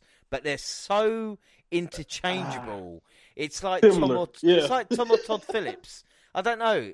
Both bald, both got beards. You know, I, I don't want to be this guy saying all white people look similar, but can you at least do something for this? Uh, I don't know if you saw kickoff, but we saw some nice phone acting by Brutus. Not many people can get that right. Uh, Julius is just an angry Hager, and Damon is so stiff, he's like a robot. You know, say, I'm yeah. so sorry, guys. I should stay focused. Um, Toxic Attraction aren't happy. They wanted to unify the tag titles. We saw great promo for NXT, NXT Championship, and Andy Shepherd joined with a bad connection, which was which is a shame. Oh. But I, I can't complain about that. Um, good luck, kid. Didn't like his top. And then the main show, the with Triple H in charge though, this felt like an old takeover. Yes. this is the M Monty of NXT UK. But it was a great opening promo. Uh, CNX UK made me smile, but it is bittersweet, you know. Yeah, I agree, man. It set the tone perfectly, but uh, I can't, I can't, I can't agree more. It definitely ended up, you know, leaving that that that taste in your mouth, like, damn, man, it really is over, you know. And I think uh, even though it set the tone for the night nicely and all of that, it was still hard, especially as the as the results started to turn out. it was it was getting tough as a UK fan. You know what I'm saying? As a fan of some of these people in the brand, it definitely was getting tough. On the plus side, I liked the spinning weld at the entrance. So you see, I'm taking positives from everyone. I was mad because I didn't notice it. I it took Gallus to come out until I seen it. You know, I didn't know if it was on the screen it. or not, but I was like, no, that is that is just there spinning. That's right. Uh, I love to think someone's just it's in a warehouse somewhere now, just spinning around by itself. Uh, then we started with the NXT North American Championship match, Ricochet versus Carmelo Hayes. Hayes' entrance included jersey bearing the names of every challenger he conquered during his time in NXT, followed by one with nice. Ricochet's on it in attempt to play nine games. I mean, again, you were right. Uh, what can I say? Like the entrance in itself just screamed star, and it's something that no one else yes. is doing. Where it's like your list of your victims. Right. Yeah. Putting and then another thing is like an American basketball, you know, callback, but it's a reverse. Usually, when your jersey's in the rafters of a basketball arena, you were a legend for that team who you know who arena you're in or something like that. Uh, uh, but in his case, he switched it to where I'm putting your name in the rafters because I owned you and you know I beat you, and I just I love that confidence and the way he kind of took something from another sport and you know made it his own. It's just a great concept. Without shadow of a doubt and into the match. The arrogant champion, his high flying challenger, delivered a surprisingly physical, hard, high energy display of athleticism. Hayes and Ricochet spots that were fresh, unique, and escalated the intensity of the match. Hayes caught Ricochet with a beautiful springboard clothesline that saw him launch himself halfway across the squared circle. Champion and challenger took off the ropes, launched themselves off with a springboard, and collided midair with a double crossbody. Let me just say that again. Both men went off the second yes. rope and met each other mid-air. It was like a in fast and a furious stunt of of meeting in the middle. They, they, they defied gravity. They were up there for about ten seconds. It seemed like. Yes. In the end, it was hang distra- time, man. Ugh, it's just fucking unbelievable. It was distraction provided by Ricochet wiping out Trick Williams. That provided Hayes the momentary reprieve he needed to roll out the way of a shooting star when Ricochet landed on his feet, Hayes caught with a small package for the win and successful title retention. But what a No, like we're talking about the open exchange was was epic. The exchange uh, Yeah. uh, with the fan, with the chop, was brilliant. With Ricochet getting Oh. the fan to hold, but Melo's look at the fan afterwards actually got, a Yes. lot- and that's Oh, thank the, you. You noticed it. the interaction is just yeah, it's just what you want. Um, as for the match though, like I said, Melo don't miss, but I, I cannot believe I've watched a match where Melo outsold Ricochet. Like to anybody to out, I was just like, wow. yes, he made him look like a million bucks, man. It was a spectacle. Uh, yeah, over here we say hundred miles per hour, so they were just going full speed. Two two incredible athletes, man. Like you said, Fast and the Furious stunts, legit is what I felt going into this, and they're just doing what they do best. And Melo, at this point, I, I was about to say he has really good chemistry with Ricochet, shocking, but I was like, at this point, I, I just have to say he has good chemistry with everybody because I, I've been into mostly pretty much every defense he's had. But yeah, man, they was on the same page here this entire match. I agree, man. That chop, he made that fans' night, by the way. But the way he, the way Melo looked at that fan, I actually had to rewind and I showed my my my, my, my wife that because I was like, yo this is beautiful. like, just look at the way he stared his fan down. It's like, okay, yeah, all right. Like, if I wasn't hurting right now, I'd slapped the hell out of you for that. But I just loved it. I love the energy from that. Just that one moment. Little things like that, like you said, is why I know he's gonna be a big star. But uh, man, man, it, it, like I said, it may not have like the, the greatest storytelling to it, but everything they did looked awesome and uh, it was just a great opener because it set that tone for what the night could have been. I don't necessarily know how you can set the tone any better, man. And honestly, it would have been perfect with less trick, less in- interference, of course. But I did not mind the finish of Melo surviving Ricochet because not only does it continue to, uh, it continues his reign, but this is like, in my opinion, I don't think I don't think he's ever had one where he escaped and won the match. Like usually he end up finding a way to end up hitting that leg drop some way, shape, or form or something like that. But the way since him since he escaped Ricochet, it added a nice little uh, you know, unique finish for this. But uh, I still expected a more definitive finish. So I end up giving it four and a half stars. But this is great. You know, I just I really, really loved it. They were on fire. yeah, I love this. If we talk about Trick, he's the perfect partner for him. But every face Yes. should know about him, you know. But then again, it does start from the top, Drew. I'm just saying, you know, if, if people knew, point. you know. Uh, but again, for me, it was just wow. Like, for we know how Yeah. Ricochet is, but with Melo to, like I said, outsell him was so because Ricochet's so good at what he does, and Melo was Mhm. just he just stepped up to that level and looked so comfortable and and I was just so into this. But I gave it a five out of five because it's like you said, maybe I don't more blame than- you. more than a week's build, but it's like when and it, and again, it felt like an old takeover. You know, especially when it's a Yeah. weekend. We've just had we, what we forget, re, re, you know, reviewing at this point.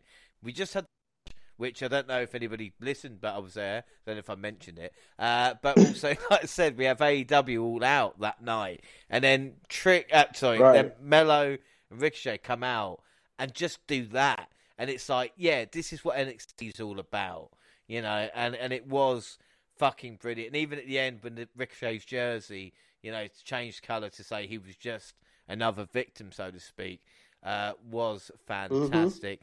Um, for this, well, we actually did do bonus predictions. The bonus leagues at this moment: Gina Jackson, Monty on six. I am on ten.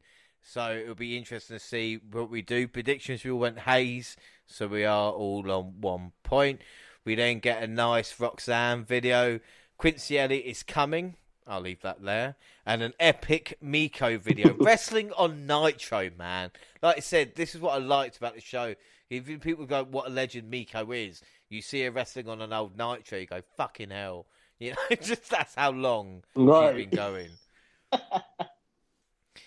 Yeah, man. To see the footage and just Yeah. like think about it, it's like, wow, this is a lot of fans weren't even alive.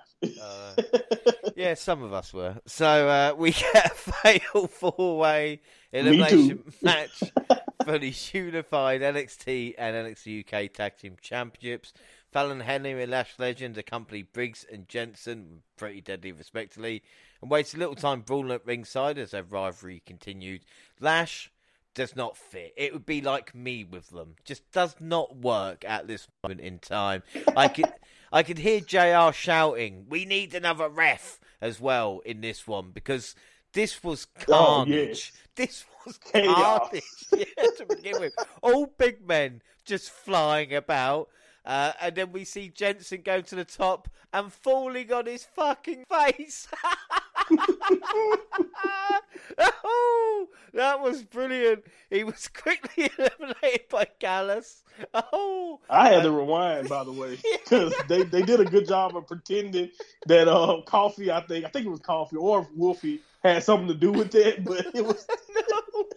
it was funny as hell to rewind back.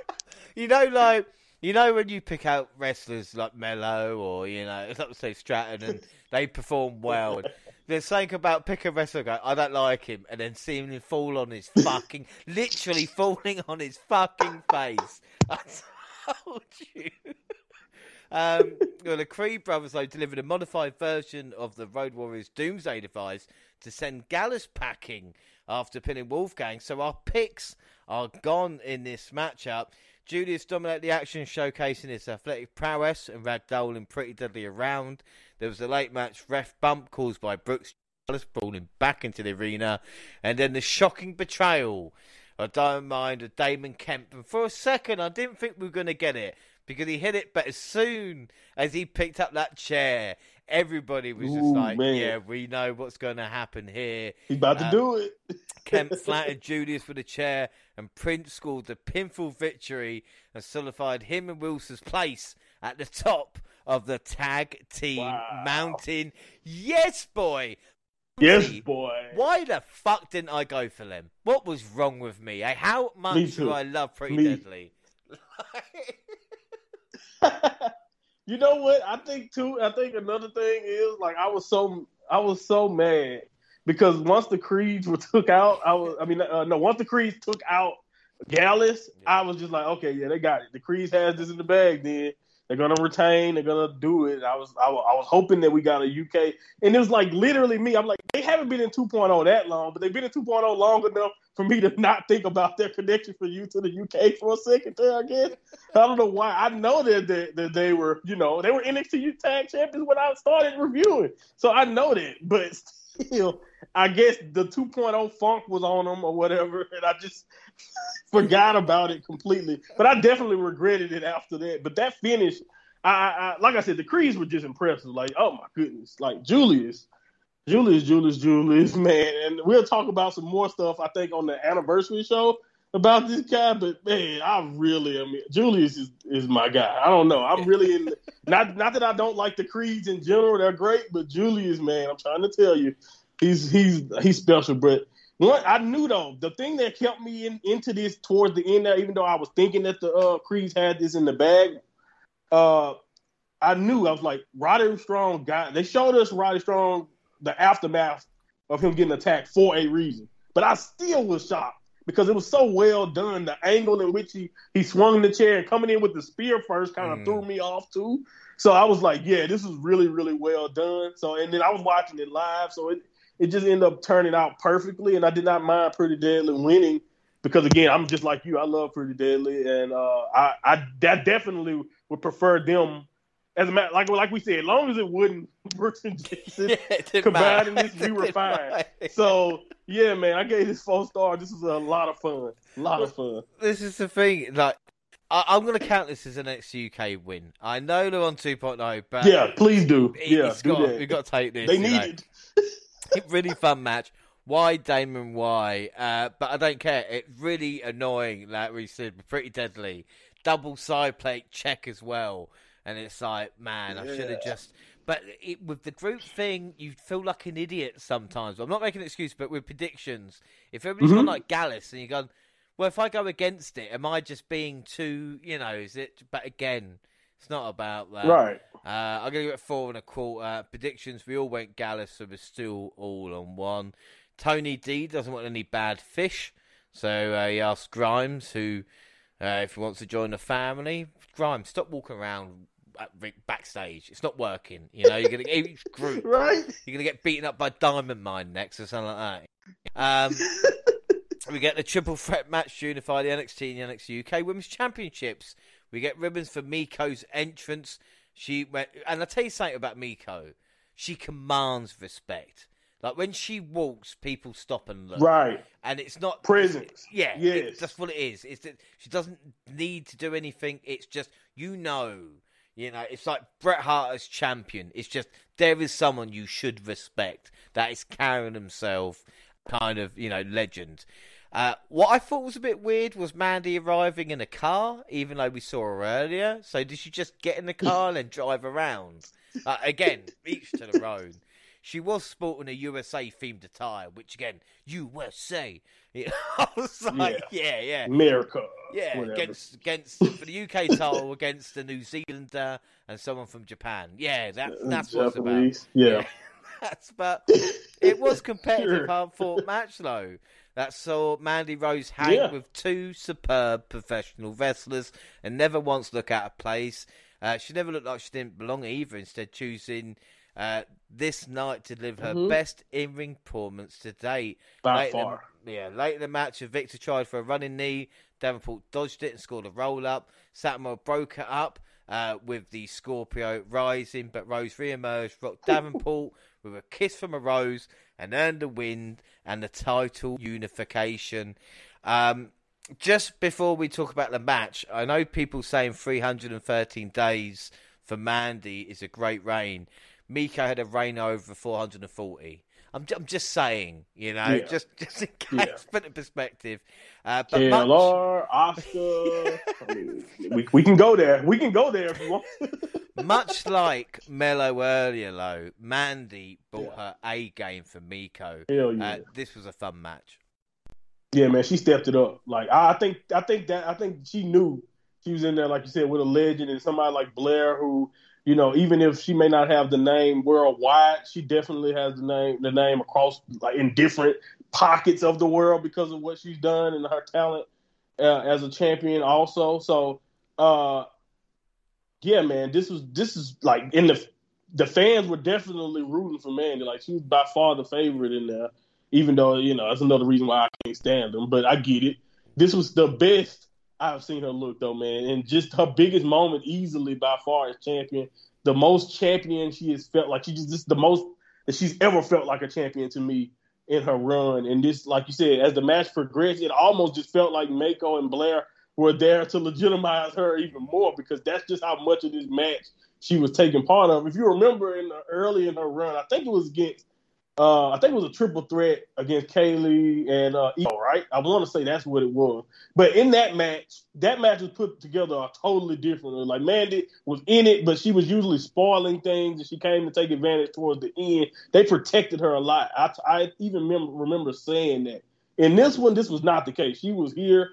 She, I really give her props, man, because like you said, she she even pulled out like a superplex or whatever and all that stuff that I've never really watched Mandy do to an extent. So, uh, and then everyone else looked. I thought everyone had moments where they look, where they looked great, and looked like they had a chance to win. And then that execution of the uh, of the finish and the the knee. And by the way, I love the kiss from a roll name. That's a great. I didn't. I, I don't know if they've ever been using that a lot. Have I just been missing it?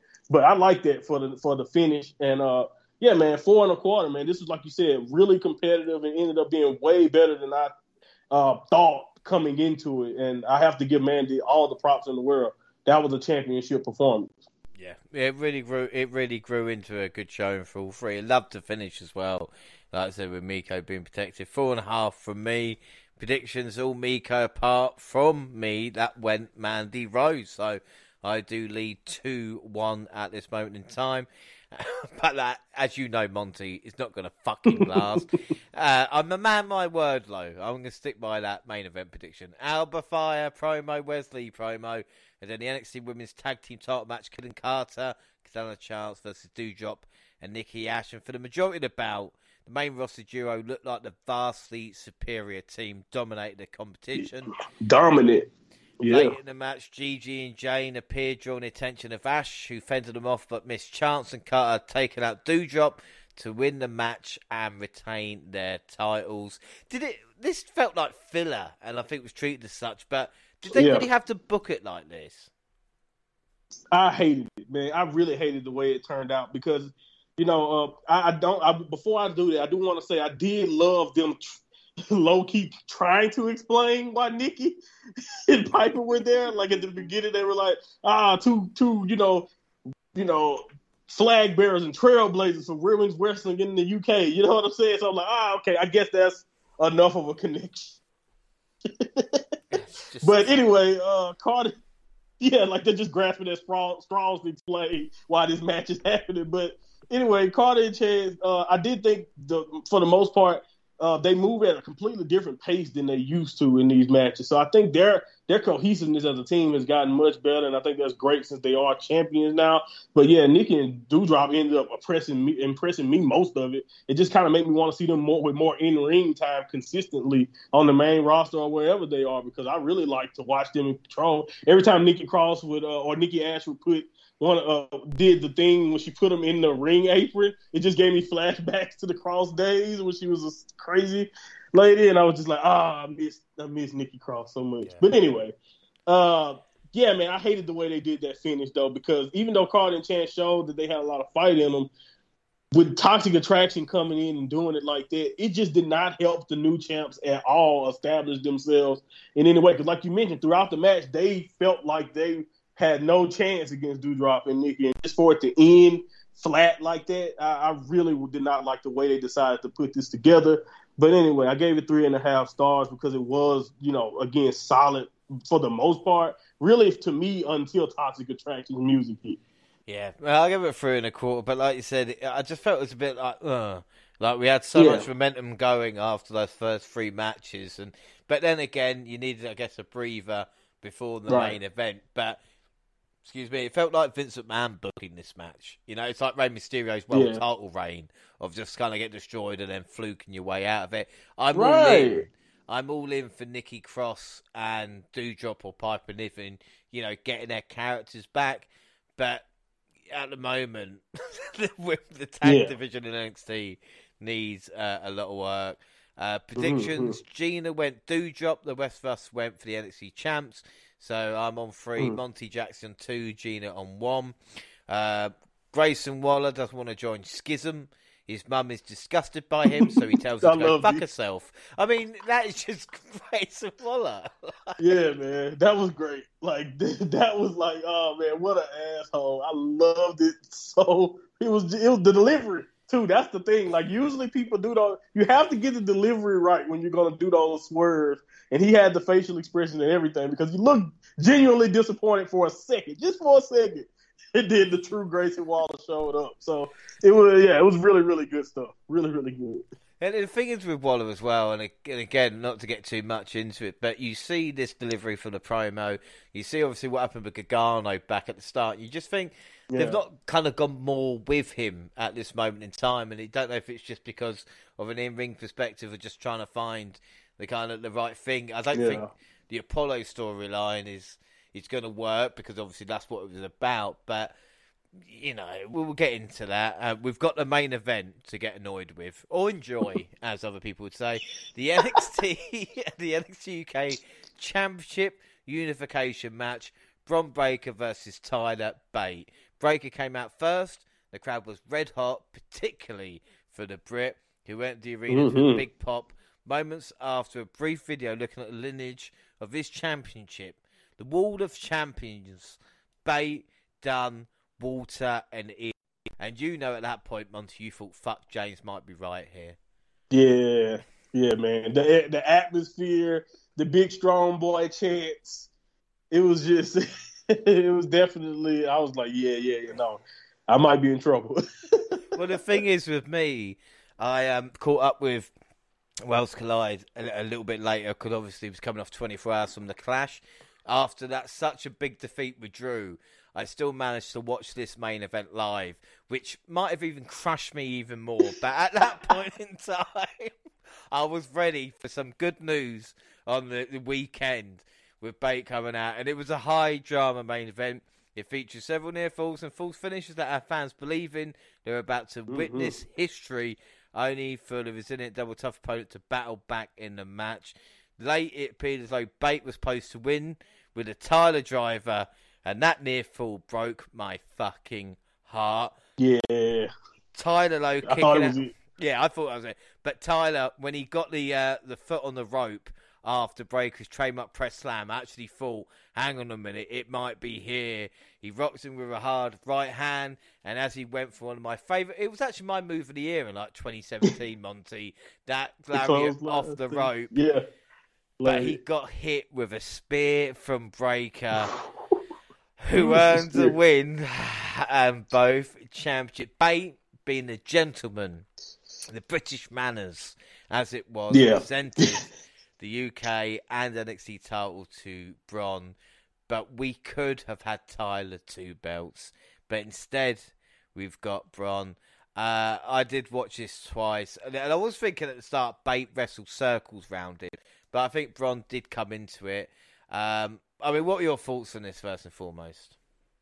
Yeah, man. Believe it or not, I was just I came away impressed with both of them. You know, because again, and maybe it's because of all the stupid stuff with the schism and whatever else they've had Bron do, but as, as champion at times. But man, this was by far his best performance to me uh, as champion. You know, right up there, or maybe a couple, maybe up there with the stuff he did with Dolph. Like this was.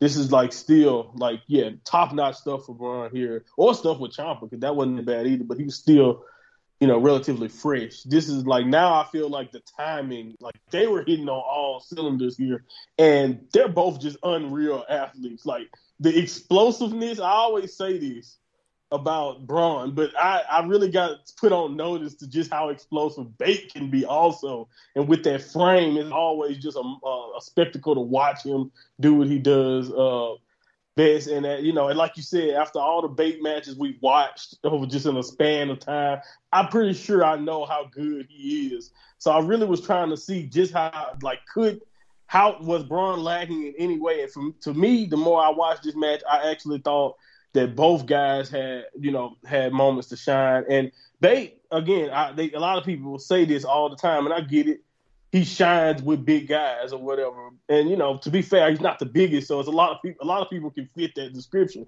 when it comes to him as far as like height goes. But the big strong boy can do anything, man. And like, it don't matter who he's going against.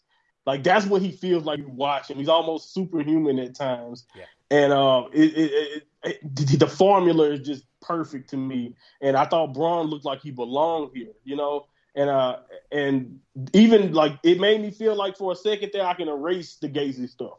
It's hard to because it was that bad, but for a while, this is this is the champion. This is what we focus on. This version of Bron. Screw all the stupid stuff they had going on months ago or whatever. And um, yeah, man, that Tyler Driver, that spot, I just thought it was over. But man, he made the Bate made that spear look like look like death. Like that was the best spear. I, I don't know if it was just because of the size difference or what it was, but that spear just came just was so beautiful to me. I thought they both came out of it looking great. So I honestly, and you're probably gonna think I'm I'm, I'm tripping, but I, I I couldn't rate it. I couldn't take anything away from it. Like I gave it five stars. Like I really really enjoyed this match, and it's here we go again with another perfect Bate match. Tell me, have you heard that before?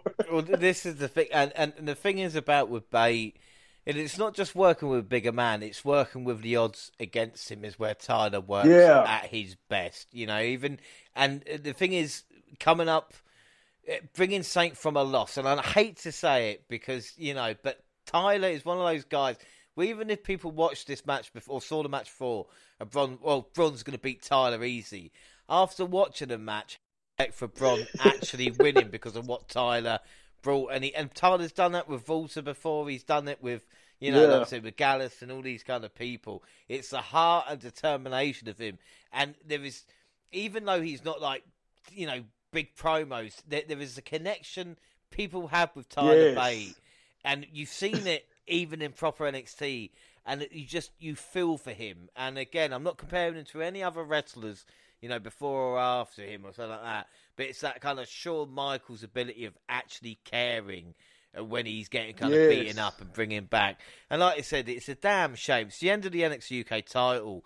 But we talked about earlier the quality of champions and the title matches makes even this match. Well, yeah. it makes it one of the greatest titles of all time, without doubt. It wasn't to be this right. weekend would be a fucking understatement when it came to results. But you know, wow. when you think of Ron is twenty four, Bate five, oh, and Tyler is a ten year veteran. This yes. is the future. You can see Bron and Bate and I'm going to make another point about uh, another couple of wrestlers in a bit. But Bron and Bate, in all seriousness, for the next 20 years, could be. Well, mm-hmm. Bron definitely. Bron definitely is going to be on top. You know, there's no unless he does a right. Kennedy or whatever it is. Like, there's no doubt. Uh, but with Bate for 25, like I said, watching him become a man, it is cool. Every fan in that arena uh, loved Bate, you know. And and another thing mm-hmm. I loved as well about this was actually Wade on commentary. And again, it's another kind of thing he's talking about.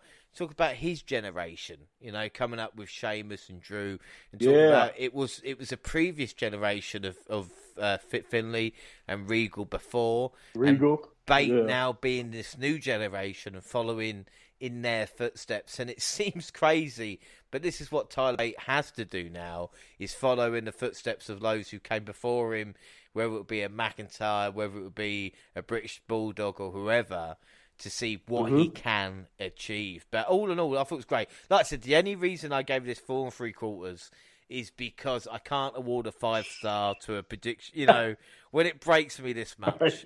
The predictions hurt. They hurt more than anything. You know, I went Bate with Jaxie, and, and I said I had to. Monty and Gina went Bron. So the final scores uh, is myself and Monty on three, Jackson Jr. on two. What does that mean? Well, it means me and Monty get a point. So the prediction leads for the bonus. Gina and Jackson on six, Monty on seven. I am on 11. But as you know, Monty, it's coming up because I think we've only got three three more WWE events coming this year. So, yeah. you know, one more AEW show and the bonus. So it's all on the line. Match of the night for me was the North America title. Uh, unbelievable Ooh. stuff. Uh, obviously, you went the main event for that one. Uh, who would be your MVP of the night, and what would be your rating out of ten? Yeah, man, my rating out of ten, like I said, it was only one match that kind of took the energy of this night down. So I get us a strong, maybe like nine, maybe in a quarter, maybe. I think that'll be accurate. Maybe I could, I can go a little higher or a little lower, but yeah, I still, I still liked it. I think I give it like in that range of as far as a show rating. Uh, my MVP by far, Tyler Bate. Uh, I have no problem with doing that. Even though Bron won the match again, it's just I don't know what it is about the formula or just like what he does. It may have a little bit to do with how much I watch him in NXT UK too recently, but still, I'm just over the moon. I can watch a Tyler Bate match any day. Doesn't matter when it happened. Uh, give me some recommendations if it's something I haven't seen. Also, besides that, uh, overall though, I must say this as someone who uh, who ended up feeling great because of the way my predictions went that weekend. I must say, I don't know what the hell WWE. I don't know why he wanted to, why they wanted to give you guys the finger, as in the UK. They just wanted to just give you guys the biggest finger possible that weekend the for some is, reason. The, the, thing is, it's like it's uh, it's you know like the invasion angle, something like that. It's like we know we're the outsiders. You know, when it's like UK, yeah. The Americans aren't going to let us win. You know, no offense, you guys as a nation, but we knew that. It's just nice to kind of be for one weekend, like we talked about, to have right. two events. to have, in all seriousness, no, no, no, man, but like to have two events that were prime time UK time, you know, six o'clock and nine o'clock, to be able to watch this before, mm-hmm. you know, leaving the work on a Monday and be felt, no, this is them showing us respect. You know, and the way the the crowd, uh, right. uh, the, the, whole Clash event was, even in defeat, you you know it's a big moment when Seth Rollins is still mentioning the crowd two weeks later on Raw.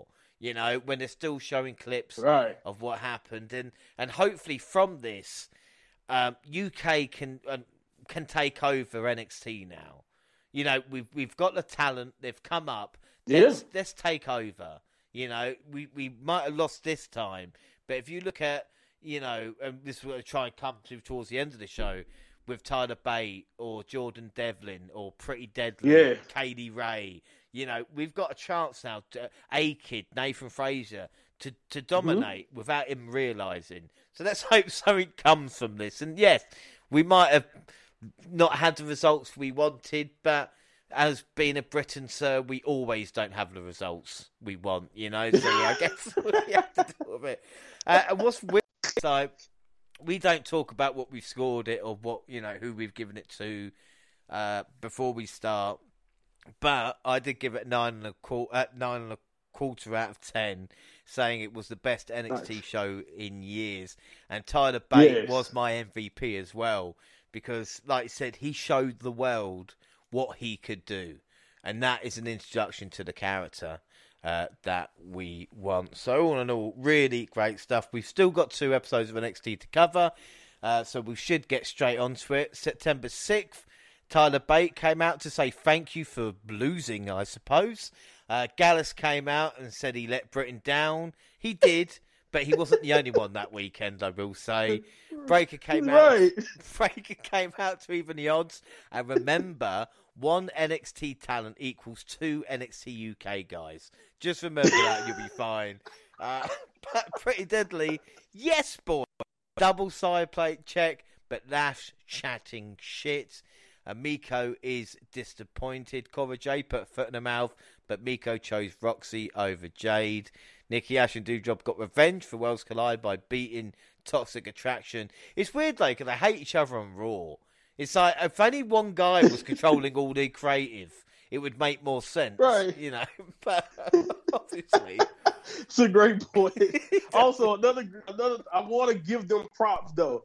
Someone was wa- someone watches NXT UK because I love the young women flocking to Meiko for a match. Just love it because that that's great because she is that like yes you could she make her own matches still. I really love that element. when you've got that much respect, you know. Apollo has a Right. red eye, I will say. Jordan Devlin wants some of Vic Joseph, but had to settle with beating Wesley. It was it was a fun match, I suppose. Tony D gave Pretty Deadly an espresso. Uh, one year anniversary of 2.0 Yeah. coming up. Should we really be celebrating? I don't know. Uh, Meiko versus Roxanne Perez. Um, we see the final boss connecting a big kick. Days Perez and then put the young star away with Scorpio Rising.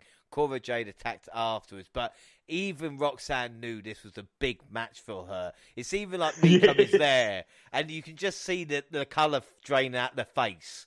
You know, going, oh shit. oh I yeah, can't she was shaking. She was like, oh my god, yeah. She's like she. You can just see the nerve. They you like, yeah, like she was like a wreck, but she pulled it together though. Like you said, you could tell this was a big deal. And it just showed again another thing, reinforcing. If you don't know anything about Meiko, if you haven't watched her at all, right, you, right in that moment, you learned. Okay, this is someone that you have to respect, and this is, and again, no, it's nothing like it, man. It's nothing like it. No, the respect between the two as well was quite nice after the match. Ricochet beat Trick Williams. We get a nice uh, Damon promo explaining why he did what he did. W- Why did we not get more of this? Like, literally, he explained Yes, everything perfectly. He was the one that Oh attacked Roddy. God. He destroyed Diamond Mine. Yes, please. Like- Yes, finally. And then it was such a lengthy feud. You don't understand. I've been how long I've been telling you, can we get this diamond mine? Can they break up or not? I told you that months ago. Can they just go ahead and do it? But and then I just love him explaining how he was playing in the seas, playing both sides, and how he felt disrespected. And you mentioned, you're right. In tone, when he speaks, a lot of times he was very robotic. I don't know. Someone told him something because that pre-tape, he he had a lot of you know arrogance and attitude with it that made you feel like. And honestly, he honestly made me agree with him. it makes it makes sense. The- the- like, the- damn, Damon, that make a lot of that make a lot of sense. when M- Michael Hayes said it, you know, he said with the hill, as long as he believes what he's doing, then he will always be right in his own mind. And you can understand. It's like all the great villains in the world. Yeah, I can understand he was getting pissed off, but how many times did Roderick Strong and Diamond Mine fuck around and leave him alone? And it's just like, it's surprising how well it was put together. And you're going, fuck, yeah. Yeah, that was great. Nice um, job. Unfortunately for Cameron Grimes, he didn't want to join Tony D's family, so got beaten up for his trouble. Axiom versus Frazer is a best of three matches, as opposed to a best two out of three or three falls matches, which I'm pretty sure they fucking originally said because we even did uh, predictions. Yeah. But I don't mind. I don't mind three matches. Uh, Nathan Frazer wore down the knee of Axiom, but could not put the superhero away, who sealed his win with a running leg lock. I tell you something though, Nathan must yeah. have taken a pair of old Rollins tights. I don't know if you. Yeah, right. I noticed that too. I was like, "What the hell?" I mean, it was nice, nice looking gear, but it definitely felt like, uh, you know, a mini Seth Rollins or something there, man. It was, it was a great little shot, but yeah, just panic. This was incredible when, he, when he start uh, when he starts dyeing his hair and go round to Becky Lynch's place. He, no, you're not. You're not Seth. Um, you're not him. Okay. but as you say, though, it was a great match. NXT UK lives on in a way. Yeah, man, exactly, and. Uh, I just love the fact that you know once they just kind of got going full speed, you can just hear the investment of the fans. And again, it's just like, all right, it made me feel good because it's like you know what? It may be different circumstances and all of that, but at least a lot of a lot more eyeballs are getting put on these two great talents doing what they do best in here. And honestly, it just made me. Now I did say since Axiom won, immediately to myself, I was like, ah. So all right, Frazer's gonna win the next two problems. That's that's what I'm thinking. But we'll see. We'll see. Maybe I'm dead wrong. And uh, but yeah, man, this is this is incredible stuff. And I think it was one of those moments again where I felt grateful that I got a chance to watch NXT UK because it just felt great knowing who they were and just watching this and seeing uh, that that excellence that I came used to when I watched both of their matches, no matter who they were going against. It was great to see them come together and just feel really, really well. Yeah, I completely agree with you. I completely agree with Wade Barrett as well. That Banana Man was ace. I'll fill you in on that in a little bit, Monday. Don't worry about that. The main event okay. was Gallus versus Big Strong Boys, and Gallus tried to control the ring by isolating Tyler Bate, but Bron Breakker trusted his partner. After the NXT champion took out Joe Coffey with a spear, Bate hit a rebound clothesline into the Tyler driver for the win. But Jordan Devlin attacked Bate from behind afterwards, retreated for Breakker could get to him. I don't know about you, but did I mean, I've forgotten about Trent Seven already because Breakker and Bate made an incredible team. Even when he did the Steiner post, I was like, I'm fucking yeah. this. I'm in this. I loved it.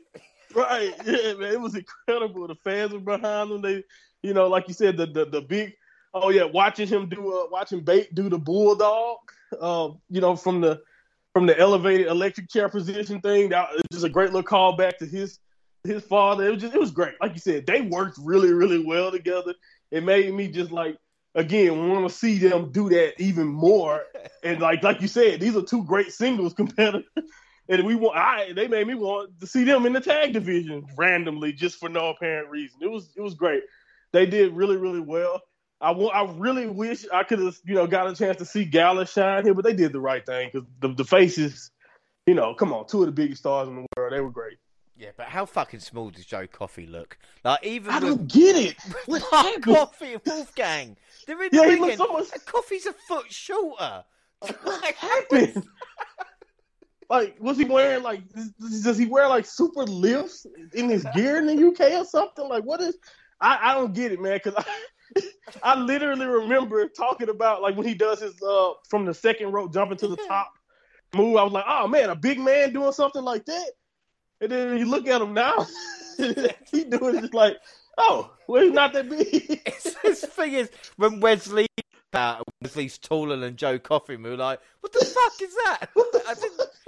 But, but um, Mark Coffey, though, at this moment, is a consistent member of Gallus in mm-hmm. ring.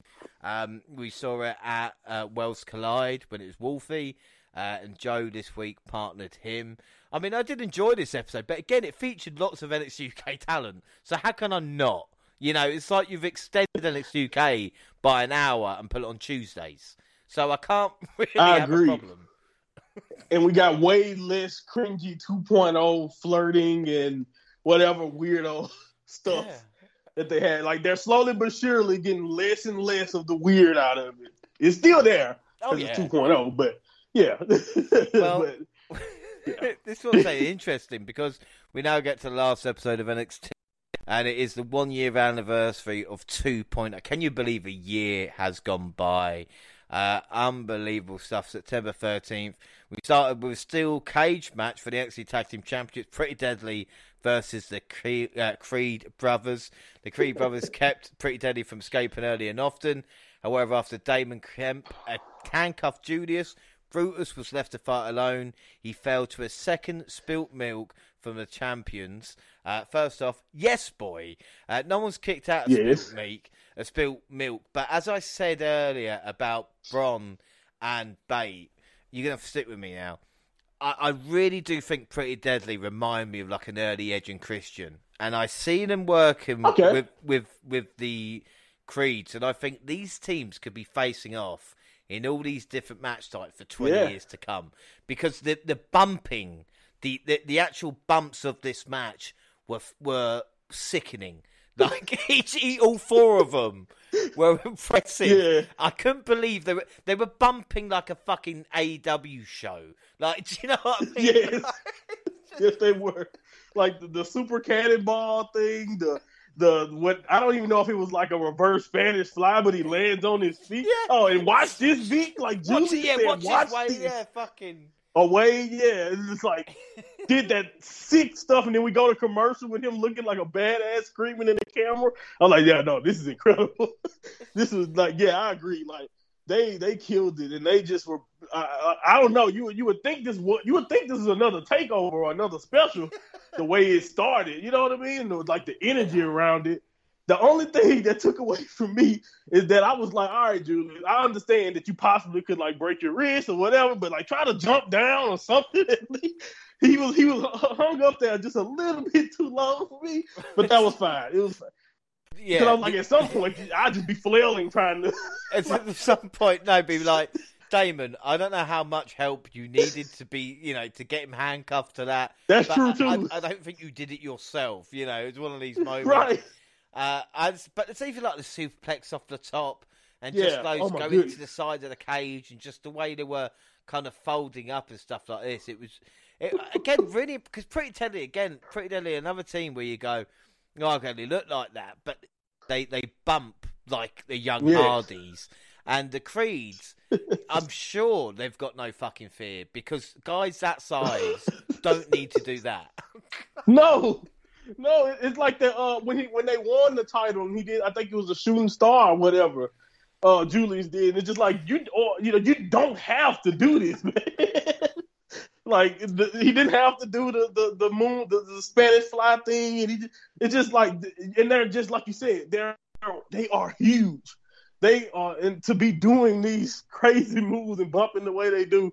I wish him the best, but I definitely can see a bright future. Both teams, man, like you said, you can definitely see a bright future. Also, by the way, I know I'm going back with him, but when I thought about Brutus again, another great line from that uh, Kemp promo is that I beat Brutus's ass.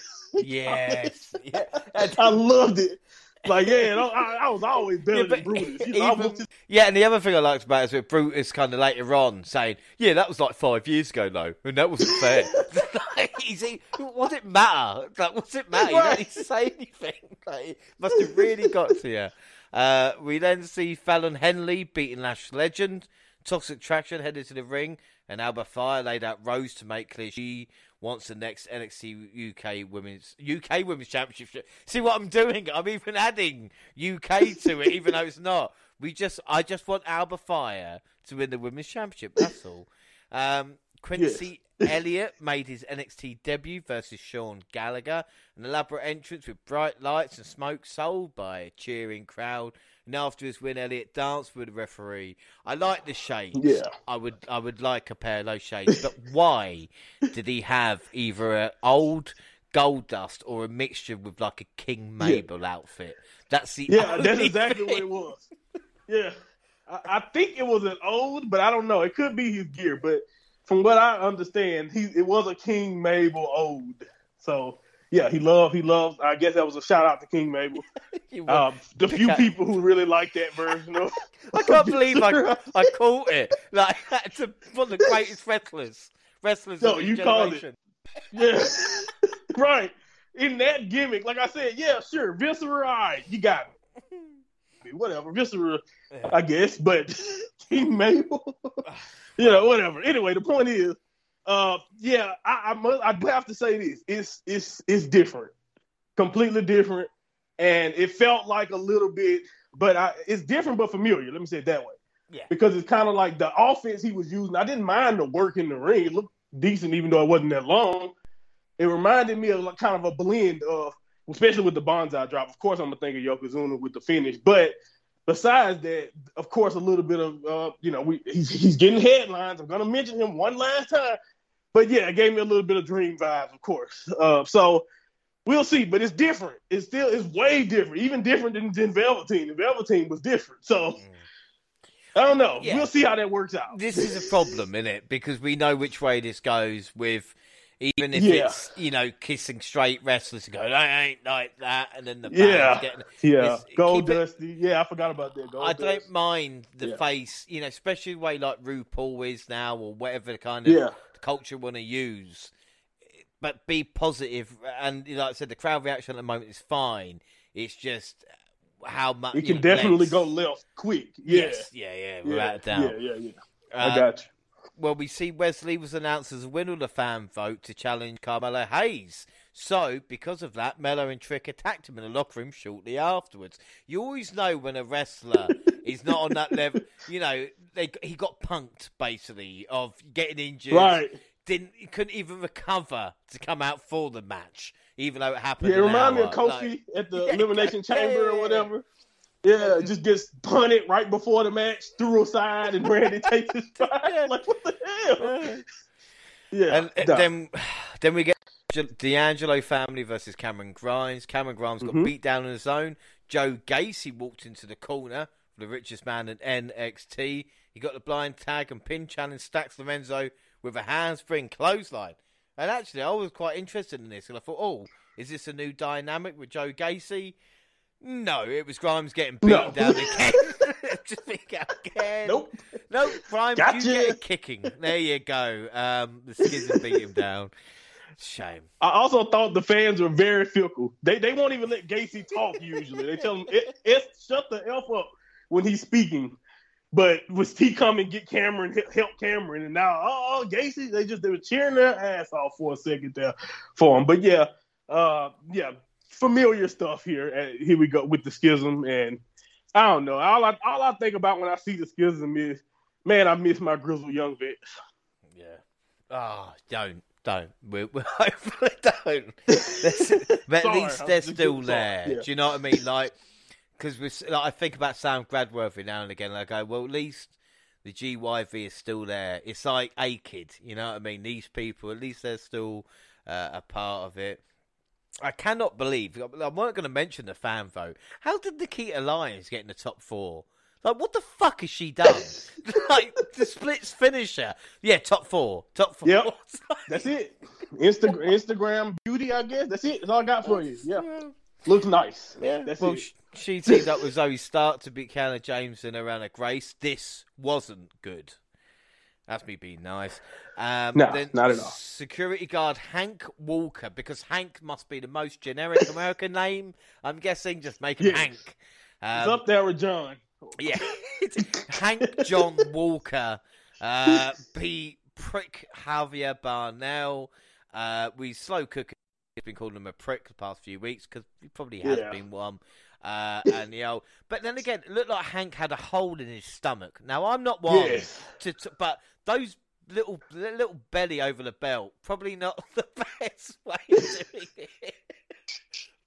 again, yeah, yeah, I definitely had to look and be like, oh, okay, is that what I think it? Oh, okay, it is. It is. Hello. what Fair I play. yeah, it'll be coming out dressed as Viscera next week in a long leather jacket. It'll be all right. Um, we get NXT announcing the arrival of Oro Mensah. Like we said, the former Oliver Carter. Now, I thought we'd see Carter, but fuck me, he must have hit the right what? line at the right time. Like, to, to debut this. do, you know what I'm saying? Like, I, I don't get me yeah. wrong. I'm a fan of Carter, but like, wow. Like, you must have been at that meeting at the right time to get that right. Whoever walks in next is going to debut next week. Oh, hello. Oh, fucking hell. Like, it'd be interesting to see what he does, though, especially in a new character in the singles. Yeah, man, I'm really excited to see because again, me us getting that having that angle of watching them kind of lead into this. Like if you watch NXT UK, it makes perfect sense. If you if you watched it back in the day and you knew he you know you knew about him and Smith, you might be a little confused. but either way it goes, uh, I, I'm excited. I think he like we mentioned before, he definitely has the potential to be really really good. So we just have to see in what vein uh, that uh, you know what what are they gonna do uh, with him uh, and you know, I don't know. I can, I definitely can see him in a, you know, working with a lot of different people. But is this going to be a legit singles run? Is he going to be thrown into uh, the situation similar to Axiom or you know Nathan, where he's just you know giving great contests? Because we have a lot of people from NXT UK kind of filling the role. So it's like I want to see if they're going to try to do something different, or we're just going to have another guy who you know, uh, like what like what is the what's gonna be different about Oliver Carter is what's really interesting me. But honestly, I like you said, he has the potential to be great. I'm looking forward to it. Yeah, I mean at this moment in time, I'm thinking right, all UK talent get together let's let's literally just take out the 2.0 lot. You know, and let's yeah, everybody. if we can. Just, let's yeah, just man, have a call Shaw, everybody. You know, literally everybody taking Sam. out. Uh, well, the main event, Melo Hayes walked out with Trick Williams Of course, not wrestling Wes Lee. However, Solo Sikoa arrived to call his shot. Yeah, I mean, the thing is, it's, it. it's, NXT solo, solo, so I'm like, oh, okay. Right. But he's still the prick that did what he fucking did at the clash. So for me, it's, you know, um, Trick was. You can tell out. the people in Florida that though, man. Yeah, no, without doubt. Trick was taken out and the A champion was caught with Uranage and the Uso splash, and your new North American champion, Solo Sikoa, did say he got next. Uh, I thought this was great stuff, but felt maybe a bit rushed. Yeah, yeah, yeah. It was. It was definitely uh, a little bit rushed, and uh, I wish kind of that that Melo's reign was able to end with a uh, with maybe a little bit more payoff. But I didn't mind it because of who, not only because of the circumstances that Solo himself in. I, I kind of like. I was cool with the idea of him trying to become a or becoming a champion and then returning back to the bloodline fold because they all have gold. So I get that point. But uh, uh, yeah, man, it was great. By the way, again, here we go again with just the reason why I love Melo. Facial expression, man when he saw Solo, he knew he was in trouble. Like I just loved it. I love the way he sold it. Like no, no, no, I don't know. I don't want this. I, am not. I don't want to fight Solo. So again, it was just again like uh, he, he does. He's just inc- incredible in defeat because like when he lost the ladder match with Grimes, I think you know it was in, in, an impressive fashion. And even though this was done the way it was done, this still felt like a, a hell of a moment and seeing Solo hold the one up and with the championship belt, it just felt right because again, like you mentioned, he was adamant that he was going to be next up, and it, and he made it a reality. Like. I, I, understand to, uh, to withholding some bitterness there, I get it, but it was still an awesome moment. You have to admit that. Without doubt, and the thing is, is that Solo, you know, if he needed gold, uh, you, you, can't take the title off Walter at the moment, like I said with Bobby Lashley. Yeah, Bobby either. This yeah. is best. You know, someone did. I did read on Twitter, and I don't know who say. I give him credit. That uh, Sami Zayn needs to win the twenty four seven title just so that it's all matching. Yeah, you know, um, which right. I quite liked, and but it makes me worry for Melo a little bit unless he wants to step up in NXT. I just feel someone like him. That's what a, I hope, isn't it? Yeah, as a champion can pull that off. And obviously, if him and Trick kept together, even if it would debut on SmackDown in a couple of weeks' time and continue feud with Ricochet, I wouldn't mm-hmm. have a problem. But it's like you said, it's the end goal for each of these talents. We're getting an influx of the UK guys. We want to see how that kind of pans out as well. And also, you know, the call ups and a certain talent uh, that might happen here, especially with Solo defending the title on SmackDown at this moment in time. North which was nice. That was really dope. Well, he main Wasn't evented. Expecting it. Yeah, he main event against Drew the previous SmackDown. Showed up here, won the title, and then beat uh, Moss to defend. Thanks to again Sami Zayn. So bringing more eyes to it. Um, right. and, and Solo celebrated in the ring, and we thought that was it. But all of a sudden, a video package aired with NXT boss Shawn Michaels hyping up the brand. Uh, he said NXT has been and always will be about developing the superstars of tomorrow, but we always reflect and acknowledge in the past. NXT is constantly evolving with a focus on the future. Superstars develop and move on, but our message to our passionate fans will never change. We are NXT. And with that, the multicolored NXT 2.0 logo transformed into a new white yes. and gold logo on a black background, Monty. We're Thank fucking goodness. back. We're back. Finally. Oh, I don't have to dread these reviews. a year of just frustrating television is over. We started the show knowing we were going to talk about the end of NXT UK, but this is the end of 2.0. 2.0 is ending. What does the future hold, Monty, for NXT now? You know, come on. Oh man, I'm I'm I'm, I'm hoping for nothing but the best, man. The rebrand, I. I, I just I can't wait. I just ready to see the new set. Like I'm, I'm hoping they even they hell if they go back to Full Sail or any like get out of CW, get out of where they are now. Like I, I don't mind it. I'm just I'm just excited. I got there's a lot of possibilities. Like you said, the influx of NXT UK talent, the possible call ups, the people that we still have like in the Apollo Crews position who could always come back down and help out. You know what I'm saying? So I I'm just very very optimistic about the future and what it possibly means going forward. You know, uh, maybe we even get another belt design and get rid of the rainbow oh, thing. Yeah. You know, so that'll be great. But even if not, as far as that right now, uh, I just love the idea of going back to the old NXT, recognizing that 2.0 was what it uh, was, but I think going forward it's going to feel more like, even if it's not the old NXT to remember, I think it's going to feel more like it's separate a separate brand again, and less back into the developmental. Like, yes, it's going to be parts where we know that these people are developmental and all that. Maybe we'll have less. Like I know the my pet peeve of the 2.0 era but there was a lot of people that me and you saw weekly that we know were not ready to be on television weekly. You know what I'm saying? Mm. So hopefully we can get a little bit less in that, a little bit more safeguarding these characters, characters, a little less uh, weird characters. Because like that's another thing too.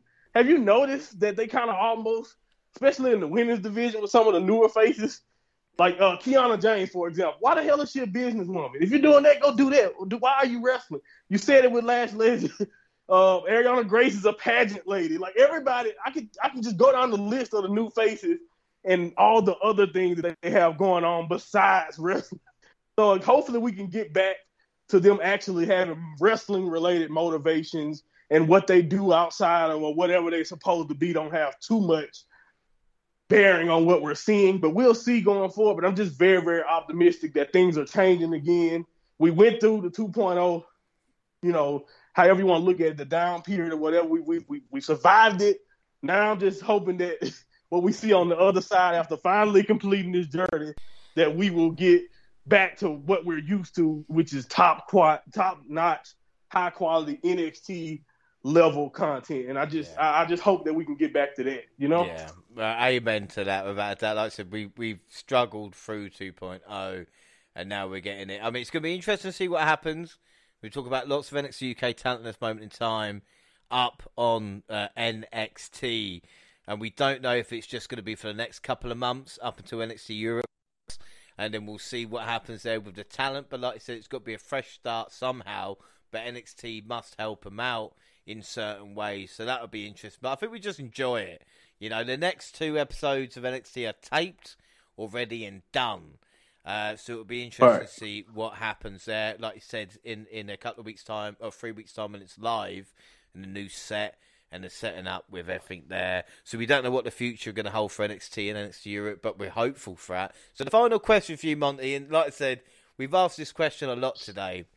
We talk about the legacy of NXT UK. Now, I am mm-hmm. a lot happier ending this show looking at legacy of the UK than we were at the start because it seems like they knew they had talent and they should be used correctly. And I think if we look at Walter right. and Pete Dunne uh, and Rhea Ripley, even you know Toni Storm, people that are successful from the brand, I think five or ten years time we can look back and it might have an even bigger impact. And this might seem weird to say than the kind of original NXT with the amount of call ups that actually might work. Right, that's true too. Like this, this another. Now that we have, uh, like you said, Triple H in that position, the stigma of a lot of these people who come from NXT uh, fizzling fizzling out or not becoming what they were meant to or what they were in NXT. We should get to see a lot less of that because of the mind of uh, you know who's in control of the main roster now. So again, it's like you said, you can be optimistic about that. You can be optimistic going forward when it comes to uh, you know, all the like you said, just the, the possibilities. Another thing too that got me really excited too is when you think about the NXT UK uh, additions and all that. Like you mentioned, Tyler Bate may be 25. He may be around the same age as some of these uh, people who've only been wrestling a year or so or whatever. But like you said, they got a, he has a decade of experience. Kayley Ray has been doing this a long time. You know what I'm saying? A lot of a lot of these NXT UK people are not in that developmental stage, even if they do need some, you know, uh, WWE style, you know, development. They may, you know, you know, you know what I'm trying to say. They're not at wrestling school anymore. If you see what I'm trying to say, they got it. They already got that part. So it really, like I said, it has me really optimistic for the match quality going forward and all of that uh, stuff. And then, like looking back on the 2.0 era, you know, I, it's easy to be very, very negative and all of that type of stuff. But I think the biggest difference is is that it felt closer. It was close. It was much 2.0 was much closer related to the early days of NXT and you know uh, the last days like FCW and all that. It was closer related to that than it was to that golden period. You know that everyone starts with NXT arrival takeover. If you see what I'm saying, the takeover period. So like it was closer related to that than that was, and I'm hoping that the white and gold, or if that's what we're gonna go with, I'm hoping that that era is closer to what we what we know and love, and like you said, possibly even better because of the results at the end of the day. So I'm very optimistic right now. We'll see. We have to give it all time to play out. But man, the future is looking really bright uh, in NXT now that we have new leadership and new things in place. Yeah, about that. And the rumors of the NXT Takeover now coming back as well will be fantastic. You know, imagine the next NXT right. Takeover that we're going to have. Um, but in, in, actual fact, and I'll say finally, because we're going to put a pin on it now, because it's been excellent talking about NXT UK, and we will look back on NXT UK. Uh, you know, when we do get the chance, and maybe look at maybe like the five top ten matches of all time or something like this. It all dependent on the Europe as well, and right. we're going to see what it's like before we decide to kind of. I'm sure we will watch the first episode but then it will depend yeah. of kind of how it goes as well. But I'd just like to thank you for being with me for for the end of NXT UK. Basically, like I said, we've gone through a lot, but this episode is massive because, like I said, 2.0 and UK coming to an end. But it's not all doom and gloom. Uh, and we're going to do some just quick spoilers. Monty, you don't mind a little spoiler, do you? No, not at all. no, not at all. Just anybody that want a spoiler, right? Just put your finger in your ears right now. Excellent. Because due to the tape in NXT, they have announced the Halloween Havoc main event. Now, I don't know if you know this, Monty, or not, but the main event for Halloween Havoc something. will be the NXT Championship. It will be Bron Breakker versus Jordan Devlin versus Ilja Dragunov. Ah, really? If really? Okay. This is true. Ilja is back, and the question is, he would be an excellent first champion for NXT Europe. But again, yeah. I don't want to lose a prediction point before we've even given it, you know. But like I said, we even forgot about wow. him, and if he shows up and he, if he's going to be the guy we know he can be, then that Bron Breakker's in serious trouble. Yeah, and he has a great angle too. Like I was, I never lost my belt and you took it and you're supposed to be the guy now. Yeah, nah, I, I would love it. And like you, oh my goodness, if he, yeah, that that got me a little bit too excited. You know, the thing is, I really, I, I don't know. I, have told you, I've been beating this horn, this horn, this this drum forever about this. I want Melo and Breakker to, I want that to be the one mm. to do that, but I would not mind at all if if Ilja was the one to come in and do that because it makes so much sense, and it'll be a great, great little thing, like you said, heading into Europe or just even having him just as NXT champion, uh, and like again, putting more eyeballs on how great he is yeah. yeah, man, it'll be great. It'll be great. Imagine if they announced Star versus Melo for, for the like, oh, Heritage please. Cup well. Heritage Cup rules or something, rounds match, please. Anything, You don't even have to be for the cup. Just, just let them go. Like I said, lock them in there. Sixty minute Iron Man. but it's been worthwhile. That's what I'm saying, everybody. Even listening, yes. the NXT UK, it's been worthwhile. We have been introduced to these fantastic talents uh, and, mm-hmm. and, and matches we had never watched uh, before, never had the opportunity to see, and now they're going to hopefully get the chance in the new NXT, and it's exciting times. And I can't remember the last time we did a NXT pod for two and a half hours and actually left it more excited than we were when we started. Yeah, I mean, honestly, I, if you go back a couple of NXT reviews, I'm pretty sure we sounded like zombies talking about this, skipping through half the show, yeah. saying most of it was meaningless. like, hopefully those days are over, man. Like, I'm really excited when it comes to uh, the future. And then, like I said, you can already feel it because, as, as like I said, as these four episodes that we reviewed here, as they continue to go and wind down, you can kind of feel like you, you mentioned it during Worlds Collide it felt like them old NXTs a little bit more. So I think it's on, it only can go get better the more we lean in that direction. Cut to six months' time when we're going. We never knew how good it was. right, 2.0. I miss you. It goes to shit, but that's it. That is it for today's show. And like I said, thank you, Monty, for um, watching the NXT UK show with me, and thanks to everybody associated with NXT UK uh, for delivering the goods week in and week out. We will indeed yes. miss you. Um, don't forget, load the WNR across all social media Twitter at the WNR podcast. I'm at the WNR JR. You can find the WNR team on the Twitter banner. And Monty, we've not mentioned on the pod, but you've been looking at the uh, P. What is it, PWI 500 or 50 or whatever the fuck Yeah, called. yeah, yeah yeah, I, I, you're right. I, have been listening to the show. I've been listening to the show, but again, when it, I've got my own shit to deal with. So. oh, I get it. Trust me, I understand completely, man. Yeah, we definitely talked about everything, uh, all the rumors going on around. Uh, even you know some some little things they still talking about from the backstage brawl in AEW, of course, uh, and just the, the future of WWE. But we definitely got into the uh, mostly I focused on the top 30, and maybe I kind of went further down with some of my favorite names because they were a little further down the list. But we definitely discussed it and got a chance to talk a little bit about, uh, you know, like Roman Reigns being on top. My complete disapproval of Moxley being number 12. Like, come on, man. Moxley, uh, you can make the case Moxley had a better year than he had when he was number one on that list.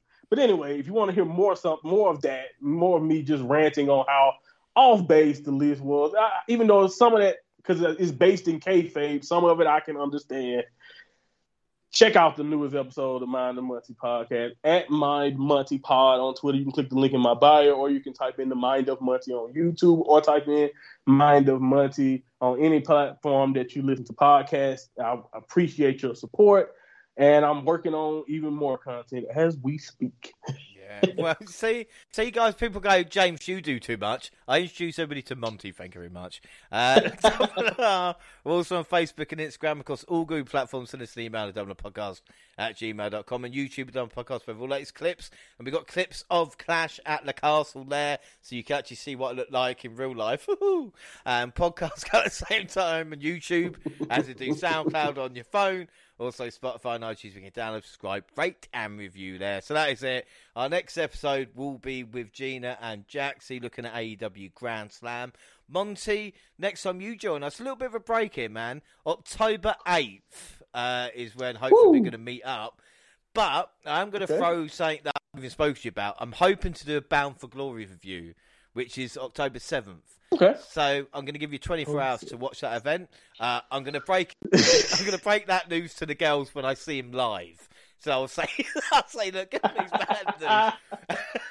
Looks like it's some prep time. yeah, I want to watch Impact, but also we'll have Extreme Rules predictions because that'll be the same uh, Eve as Extreme Rules, and we'll talk about again right. I, I feel horrible, but Jaxie, Gina, and I will be going to watch New Japan live, the Royal Quest, and we will yes. talk about that as well. And I'm hoping, I mean, between you and I, hopefully they got good seats because I can take some fucking good pictures. So I'm hoping to get like Jay White perfectly, yeah, and you know, kind of all these guys. But we'll be talking about that as well. But like I said, it's always a pleasure to have you on the show and talking about NXT, especially like you said.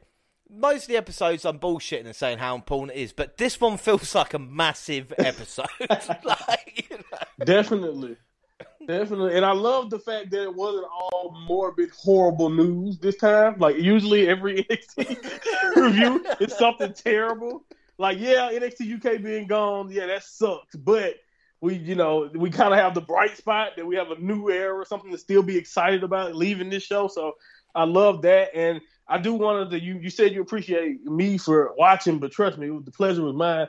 I appreciate you for allowing me you know, to do this for NXT UK. And it's kind of like in the similar vein of how I felt when when we all did a review for Forbidden Door and kind of jumped down the G1 climax with New Japan. You know that, like I said, that's my baby, and I feel like NXT UK was yours. So I'm I'm honored that I was here, even if it was his last days. I'm honored really to be here for that. I really appreciate it, but I'm saying my baby's dead. So that yeah, I'm sorry. Yeah, unfortunately, yeah, you know, yeah, it was hard well, to. I was trying to spin it positively, James. Damn it. well, on that note, I guess I guess we'll leave it. what a pessimist. well, yeah. Well, my baby's dead, everybody. But let's hope there's more in the future. Uh, until then, I've been James Rowland, son of was joined by, I said, the, uh, the brilliant uh, Monty. I said, Mind of Monty podcast, whatever you want to call him, he will hear you. Uh, thanks for this, everybody. Sure. And uh, like we said, let's do it again soon. Bye, everybody.